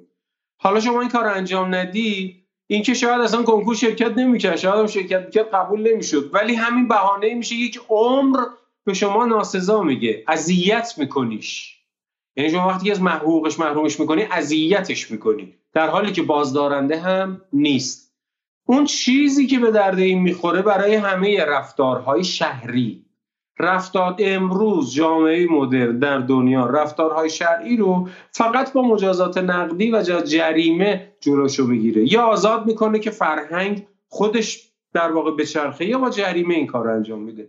پیشنهاد پیشنهاد امثال من این هستش که پلیس باید منطف برخورد بکند. در این حال قانونگذار از مجازات های غیر بازدارنده اذیت کننده هم استفاده نکنه. خب آیا میشه چه اتفاقی افتاد؟ یعنی اولا چی شد که قبل شما مشغول کارشناسی و مشغول مشورت دادن به مجلس بودین که آقای وحیدی فراجا رو به شکلی به کار گذاشت؟ ماجرا چی بود؟ چرا دولت اصلا به این قضیه من از دول... اطلاع دقیق از دولت ندارم. رسانه ها رو پیگیری کردم. توی رسانه ها اومد که آقای رئیسی گفت آقای رئیسی دستور نداده آقای اجری دستور نداده. از اون طرف یکی گفت که این بالاخره وظیفه پلیس و وزارت کشوری که باید انجام بده. من همینو گفتم دیگه. ببینید الان ما دو رئیس از قوای کشور اون رئیس قوه قضایی و رئیس جمهور نمیپذیرن که اینو این کارو کی انجام داده. در حالی که قانونه. برای اجرا کردن قانونی که الان وجود داره شانه خالی می‌کنن. یکی میگه اون گفت یکی میگه من نگفتم. ببینید در برزخ نگه داشتن شهروندان توسط حاکمیت سمه. خصوصا جایی که اجرا بکنی آقای علیزاده اجرا بکنی بعد بگی که ما دستور ندادیم. شما به محبوبیتت فکر بکنی فکر کنی چند وقتی که انتخابات داریم. می‌خوام تو انتخابات شرکت بکنیم. بگی که من نکردم. من نمی‌دونم اون گفته بکنید یا نکنید. ولی میگم بالاخره ما یه ضابطی داریم که این ضابط از منظر نیروی انتظامی زیر مجموعه وزارت کشور وزارت کشور بالاخره وزیر رئیس جمهور دیگه. بعد که اون سرخود این کارو کرده. خب این که نمیشه. بالاخره توی این کشور خارج از قوه قضاییه و خارج از در واقع ریاست جمهوری و دو قوه مجریه که کسی نبوده که اینو انجام بده. بالاخره یکی بیاد انجام بگه. ثانیا مگه کار خلاف قانون کردی؟ شما پلیسی داری در جرایم مشهود باید این کار رو انجام بده یک بار مخالفی سرتو بالا بگیر. یک مقرره بفرست مجلس تصویب بشه. اگه ببینی تصویب نمیشه برو شورای امنیت ملی برو پیش رهبری. این همه مقرره. برو سران قوا. بگو که تا موقعی که قانون تصویب بشه من جلوشو می‌گیرم. تا موقعی که قانون تصویب میشه من اینجوری اجراش می‌کنم. وقتی تو مردم رو در برزخ قرار میدی رسانه ها رو در برزخ قرار میدی هیچ کس تکلیفش مشخص نیست. یه روز یه, یه دفعه میریزی میگی که من می‌خوام ون بیارم توی خیابون. تو داری با تیشه به ریشه اعتماد عمومی می‌زنی. و من میگم اینجا خیلی احتمال اینکه آدمهایی از دشمن بیان ما نفوذ کرده باشن وجود داره. و الا یه دفعه نمیشه تصمیم خلق و سایه گرفت. انقدر توی سوئیس میگن که یک سیستمی برای تصمیم گیری وجود داره به نام تصمیم گیری آرام گفتگوهای بسیار تصمیم گیری های آرام. یعنی شما در یک زمینه صحبت کن همه نخبگان تو جمع کن آرام صحبت کن. یعنی با آرام منظور اینه که نه با صدای آرام یعنی بطی با آرامش صحبت کن که بتونی یک تصمیم درست بگیری. برای موارد موقت هم تو می‌تونی تصمیم موقت بگیری. تصمیم موقت بگیر. اونو به مردم اعلام کن اون رو اجرا بکن. ولی خب متاسفانه در کشور ما این در برزخ من, من شخصا فکر می‌کنم که نفوذ من شخصا فکر می‌کنم که اون تصور و توهمه که شما با توگونی کردن و چهار رو گرفتن یا به شکلی یه مشت آهن نشون دادن می‌تونید که مهندسی اجتماعی کنید و مردم هم به همین سادگی میان دیگه. در حالی که واقعا اجتماع یک امر زنده است که به این راحتی عقب جلو نمیره. فقط قبل از حالا پایان پیشنهاد دیگه چی بود؟ آقای پیش شما گفتین پیشنهاد شما بحث مالی بود بیشتر و به شکلی بقیه در مورد محرومیت از از حقوق اجتماعی بود. زور پیشنهاد شما چقدر بود؟ پیشنهاد اونا چقدر چی باید ببینیم؟ چی میشه آخرش به نظرتون تو کمیسیون قضایی؟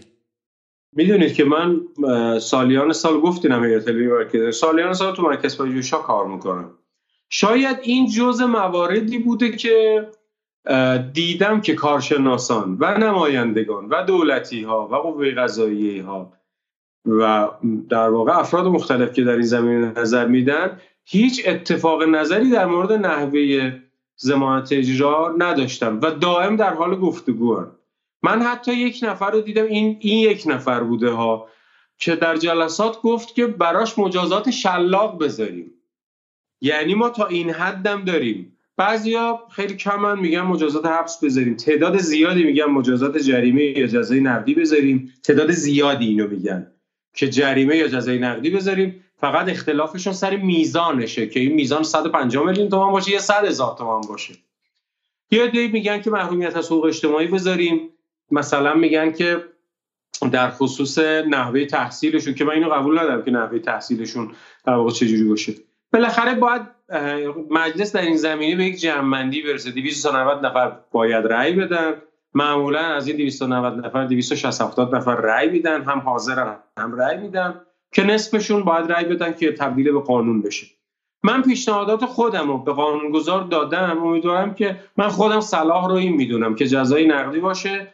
نه 105 میلیون تومانی نه یه صد هزار تومانی باشه یک امر معتدلی باشه. امیدوارم که قانونگذار به حرف من گوش بده. گروه های دیگه چه پیشنهادی دادن؟ پایداری مثلا گروه های سیاسی دیگه؟ آیا مثلا کسایی بودن که اگر اجازه بدید در خصوص نام گروه ها صحبت نکنم ولی در واقع طیف در واقع نظرات کارشناسی اینه دیگه. عرض کردم یک یک نفر خیلی تند گفت شلاق بزنیم. یک تعدادی میگن که محرومیت از حقوق اجتماعی که دلایلی دارن برای حرفشون. و تعدادی هم میگن جریمه و جزای نقدی. الان اون چیزی که خیلی برجسته و بلده محرومیت از حقوق اجتماعی و در واقع جزای نقدیه که بالاخره یکی از این دوتا تصویب چقدر به تو این پروسه طول می‌کشه؟ چشماندازتون چی اصلا؟ که این مصوبه تصویب شه و از کمیسیون قضایی بیاد بیرون؟ چیزی که من کنم در مجلس این هستش که حدود یک ماه دیگه این تبدیلی به قانون میشه. چون همه اصرار دارن که این موارد جز مواردی هستش که نباید مشمول مرور زمان بشه در مجلس خصوصا اینکه قانون برنامه در مجلس در دستور داره قرار می‌گیره. قبل از اینکه این بیاد در صحنه علنی این چند ماده تصویب میشه و به صحنه علنی میاد. یه یه سوال دیگه هم هستش این شما می‌تونید به ما کمک کنید. و اونم این که بخش از جامعه حالا به هر علتی مذهبی غیر مذهبی محجب غیر محجب توی داستان زن زندگی آزادی بالا رنجیده شدن و آزرده خاطر شدن غیره. حالا ما در جدال که به شکلی بعد از اون هفته اول که معتقد بودیم یک شورش خودانگیخته اجتماعی بعدش معتقد بودیم که واقعا از دخالت خارجی ها بری نبوده ولی ما هم بالاخره اینکه شهروندان رنجیده شدن رو به عنوان واقعیت میپذیریم. یعنی درسته که بی بی سی و اینترنشنال بمباران خبری کردن ولی عمه و خاله بنده اینه که نمی‌دونستن که الان این جنگ رسانه‌ای و هیبریدیه متاثر شدن خب رنجیده شدن. و الان با خودشون میگن که یعنی از منظر اونام فرقی بین وحیدی و قالیباف و رئیسی و اجهی و محبی و غیره نیست. از نظر اونها اینه که نظام داره اینجوری به ما دهنکجی می‌کنه. میگه آقا زن زندگی آزادی 400 نفرم کشته شدن دعوا شد تو خانواده ها دعوا شد بین پدر و بچه دعوا شد و ما اصلا کاری ما کار خودمون می‌کنیم. این تصویر های واقعا درسته یعنی واقعا نظام یک دست درباره حجاب درباره حجاب و میگه بعد برگردیم و باز چه می‌دونم به شکلی به قول شما بگیریم و وضع درست کنیم یا غیره یا اینکه نه. یک کمکی ما می‌کنیم که ما از داخل نظام ببینیم که حداقل آیا صداهای متفاوتی هست داخل نظام یا اینکه نه. جامعه بعد اینجوری این قصه ای که بی بی سی میگه که نظام نظام یک طرفه و می‌خواد بیا تو سرتون بزنه و باز حجاب برگردونه و شما قربانیانش هستین این قصه بی بی سی واقعا درسته. ببینید اون چیزی که من از در واقع نظرات کارشناسی و نظرات سیاسیون مشاهده می‌کنم این هستش که اصل این که ما نباید به سمت برهنگی کم کم حرکت بکنیم یک امر مسلمی. همه اینو قبول دارن. اصلاح طلب اصولگرام نداره. یعنی با هر کس که صحبت می‌کنیم ولا اینکه محمد علی ابتهی رئیس دفتر آقای خاتمی باشه حجت الاسلام محمد علی ابتهی باشه او هم میپذیره که ما نباید به سمت برهنگی حرکت بکنیم. یک. دو. همه میپذیرن که در این زمینه باید انعطاف وجود داشته باشه. رهبر انقلاب میره مسافرت میگه که این این که شل حجابه اینم دختر منه. یعنی این انعطافی هم باید در این زمینه وجود داشته باشه. من سرجمع یک عقلانیتی در این زمینه می‌بینم که ما هم نباید به سمت این حرکت بکنیم که جامعه جامعه برهنه‌ای بشه. یه دفعه به جایی برسیم که مرد یا زن فرقی نمی‌کنه. یه دفعه برهنه بیاد بیرون. هم به این سمت حرکت بکنیم که جامعه دو قطبی بشه و روبروی هم قرار بگیره. عمومشون رو دارم میگم. برخی هم پس پس پس پس پس همینجا وایسیم همینجا وایسیم برای برای فهم اجتماعی. پس واقع نظام در کلیت رهبری و اوغلای نظام. حالا من با تندروهای اینا کار ولی اوغلای نظام دنبال دو قطبی کردن و راه انداختن یه دونه به شکلی زن زندگی آزادی دیگه نیستن. من اصلا دنبال نمی‌بینم همچی چیزی. یعنی دائم توی این پیلیکس پیشنهاداتی هم که اینجا مطرح شده این هستش که امر به معروفی که منجر به دعوا بشه نباید بکنید. یعنی اینکه شما امر شرعی امر معروف و نهی از منکر رو نباید با خشونت انجام بدید مثلا یه نفر رفت با ماست سر اون یکی. خب این حتما باید جرم انگاری بشه. هیچ آدم عاقل اینو نمیگه هیچ مسلمانی هم اینو نمیگه. من خودم میگم اون کسی که این رو داره چیز می‌کنه این رو داره ترویج می‌کنه مانند همه اون کسی که داره اینو تایید می‌کنه. دیدید که ضد انقلاب این فیلم اینو چیز کردن دیگه پخش کردن. یه دیگه اینو تایید کردن. این دوتا دو یه قیچی که دارن با هم می‌برن توی نظام اسلامی همچی چیزی نیست. یعنی من اون چیزی که می‌بینم در میان تصمیم گیران و کارشناسان اینه که به شدت باید دو قطبی در جامعه کم بشه انعطاف حکومت بالا بره. در این حال باید بازدارنده باشه. یعنی یک جوری باشه که ما به سمت برهنگی حرکت نکنیم. آنطور که جامعه غربی حرکت کرد حالا یه سوالی که مطرح میشه این که جلیل محبی بالا دکترای حقوق داره حقوق آمریکا رو می‌خونه انگلیس رو می‌خونه. خود اوغلای نظام همینطور بالاخره می‌خوان نظام به کار کنه کسی نمی‌خواد نظام سقوط کنه.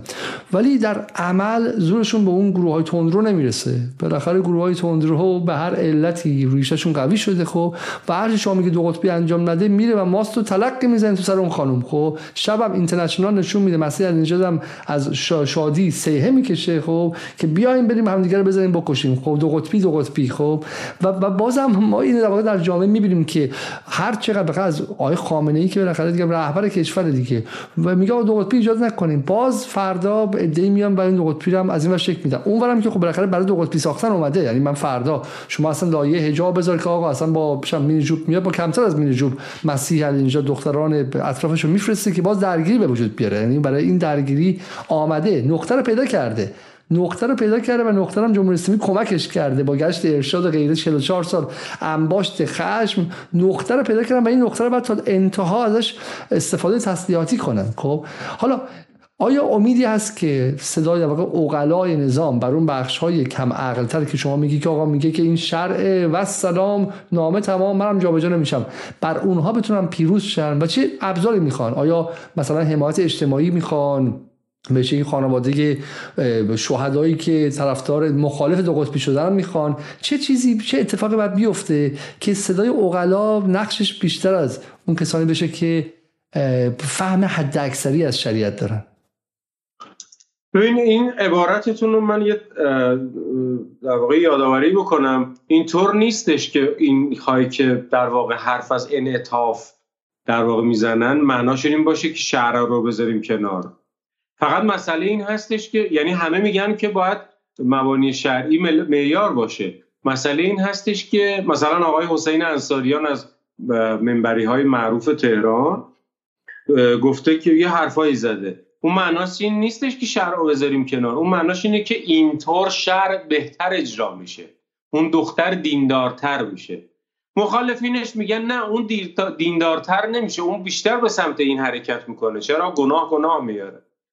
یعنی در سر استراتژی این که همه ما حسین دوست داشته باشن همه دیندار بشن همه سمت خدا برن در میان اوغلای نظام و اون تون روها اختلافی نیست. سر شیوه اختلاف اینکه حالا آرزوه که حالا اینکه اینکه اینکه آرزوه. حکمران که یه آرزو داره. خب منم آرزو دارم که جهان همه برابر باشن و انسان ها چم طبقات اشرافی نباشه پایینم طبقات محروم نباشن. خب این آرزوی منه. ولی دین اوغلای نظام می‌خوان از شهر کوتاه بیان. نه نگفتم گفتم که اوغلای نظام از تحقق حد اکثری شریعت خب بفهمن که در جامعه شاید اون حد اکثری ممکن نیستش خب و بفهمن که جامعه مدرن اقتضاعاتی داره خب به, به اقتضاعات عملی و عینی جامعه مدرن تم بدن.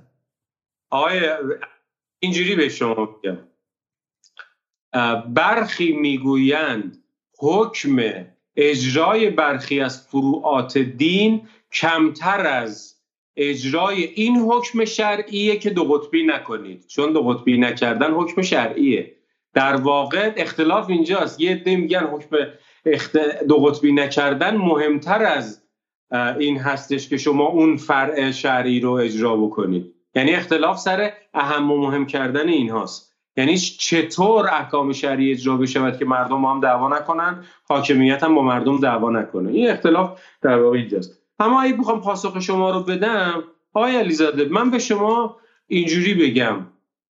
این مخالفین بنده در مورد خودم صحبت این مخالفین بنده که خیلی سوپر میگن که حکم شر رو خیلی باید با اقتدار و با زور اجرا بکنی و اون کسی که اجرا نکرد بزنی تو سرش. اینها از دو حالت خارج نیستن. یا حکم شهر رو نفهمیده و رفتار پیامبر رو متوجه نشده. آن کسی که آمد پیش معاذ ابن مالک آمد پیش مالک گفت تحقرنی پیامبر روشو برگردون. و با مسامحه برخورد کرد. ولی اونجایی که قطعی شد با قطعیت حد رو جاری کرد. اینا رو نفهمیده. یا اینکه این فرد نفوذیه. یعنی می‌خواد ده یعنی این کار نسی علی نژاد داره انجام میده. وقتی که من دارم از ابزار مدرن صحبت می‌کنم تو چرا نمیپذیری؟ آقای علیزاده وقتی که من صحبت می‌کنم از اینکه جامعه مدرن امروز ابزاری در دست دارد بدون اینکه شما دعوا بکنی حکم شهر رو اجرا بکنی تو چرا مخالفی؟ وقتی که تو اینجا مخالفت می‌کنی من بهت شک می‌کنم. میگم که من می‌تونم یه کاری بکنم که حکم شهر بدون اینکه پلیس توی خیابون با مردم دعوا بکنه اجرا بشه. تو چرا مخالفی؟ وقتی که مخالفت می‌کنی من میگم این اومده دعوا را بندازه. این به فکر شهر نیست. اینجا من شک می‌کنم. بسیار من این رو هم این رو هم پس گرفتم و برای نگفتیم که چگونه می‌شود که حالا به شکلی دست افرادی که حالا می‌خوان تنش ایجاد نشه و دو قطبی ایجاد نشه رو در مقابل کسایی که براشون دو قطبی مهم نیست بالاتر برد. چه کار باید کرد؟ نه بالاتره. الان در حاکمیت دست اونهایی که میگن دو قطبی نباید بشه چه در میان نخبگان چه در میان مسئولین قبات درصد بسیار بالا بالاتره. ولی تصویرش بیرون نیست ولی ولی شما تو جلسات خصوصی ممکنه اینا رو ببینید ولی تو بیرون ما اینا رو نمی‌بینیم. این یکی از مشکلاته. نه تو بیرون هم همین میشه. وقتی که یه دفعه می‌بینی که یک رفتار غیر مترقبه دارای اثر دو قطبی سازی رخ میده. وقتی که همه مسئولین در موردش حرف می‌زنن اونو پس می‌زنن اینجا نشون میده که مردم مسئولین اتفاقا در اون زمینه تعداد بیشتری اونطوری و الا همه ازش حمایت می‌کردن. ولی همین الان فیلم هایی که پخش شد با تصاویری که اومد صدایی که عوض شده بود بحثش هم برگشتن فراجا حرف زد. بعد به قول شما حتی کسی هم به مسئولیتش رو نپذیرفت وحیدی نپذیرفت بعد رئیسی بوده خاص رئیسی بوده. این ابهامی که در جامعه هست جامعه به خودش فکر می‌کنه که بخش از جامعه فکر می‌کنه که رئیسی نبوده اجی نبوده. من وزرا صحبت کردن ما ناطقین صحبت کردن در اون کسایی که منبریان و اینا صحبت کردن. ببین شما یه دفعه رفتاری انجام میدی همه میگن آفرین بکن.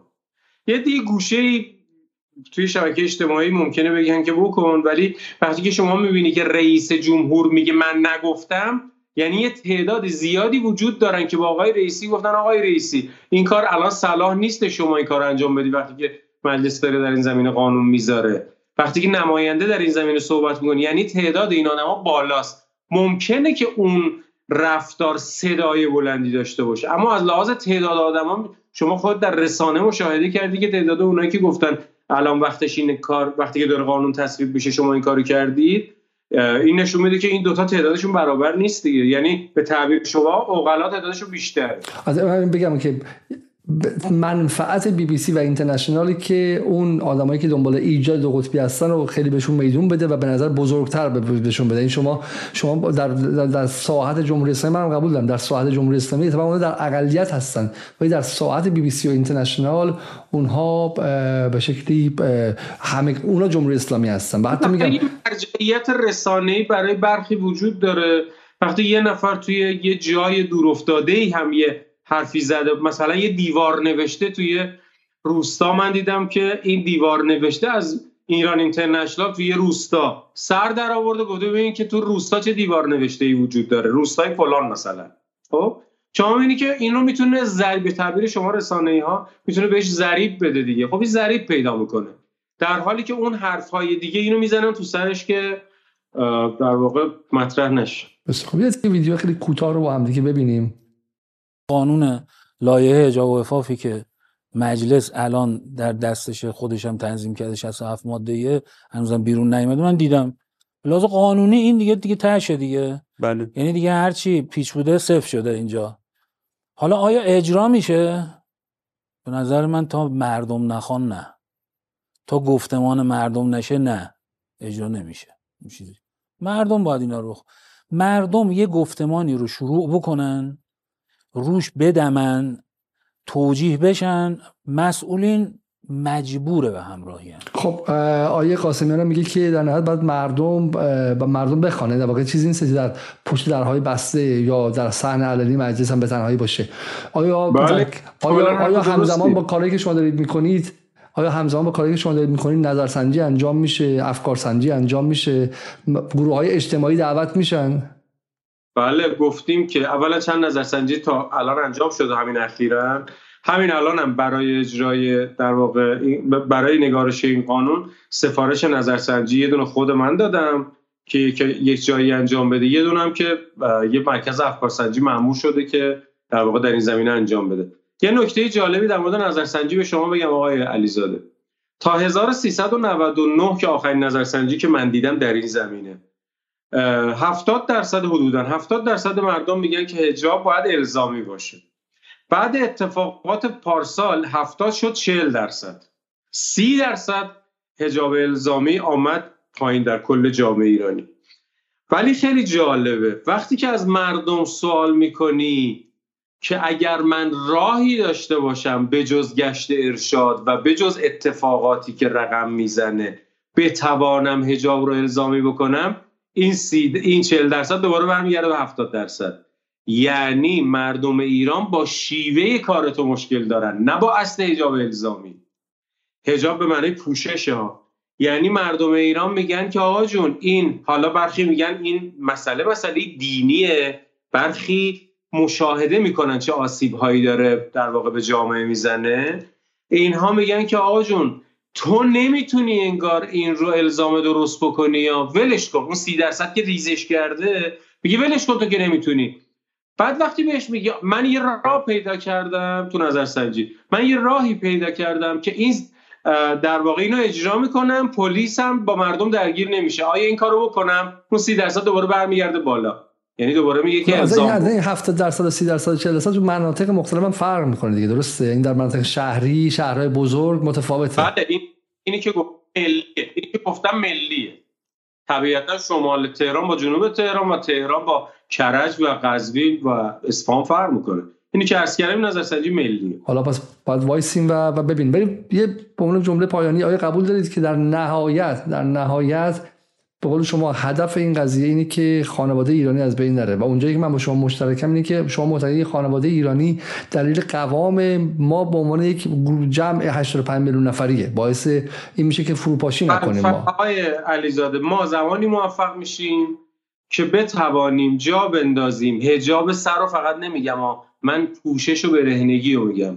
زمانی که زن و مرد ما زن و مرد همه لذت های بسریشون و اون چیزی که ازش لذت می‌برن بین زن و شوهر خلاصه بشه.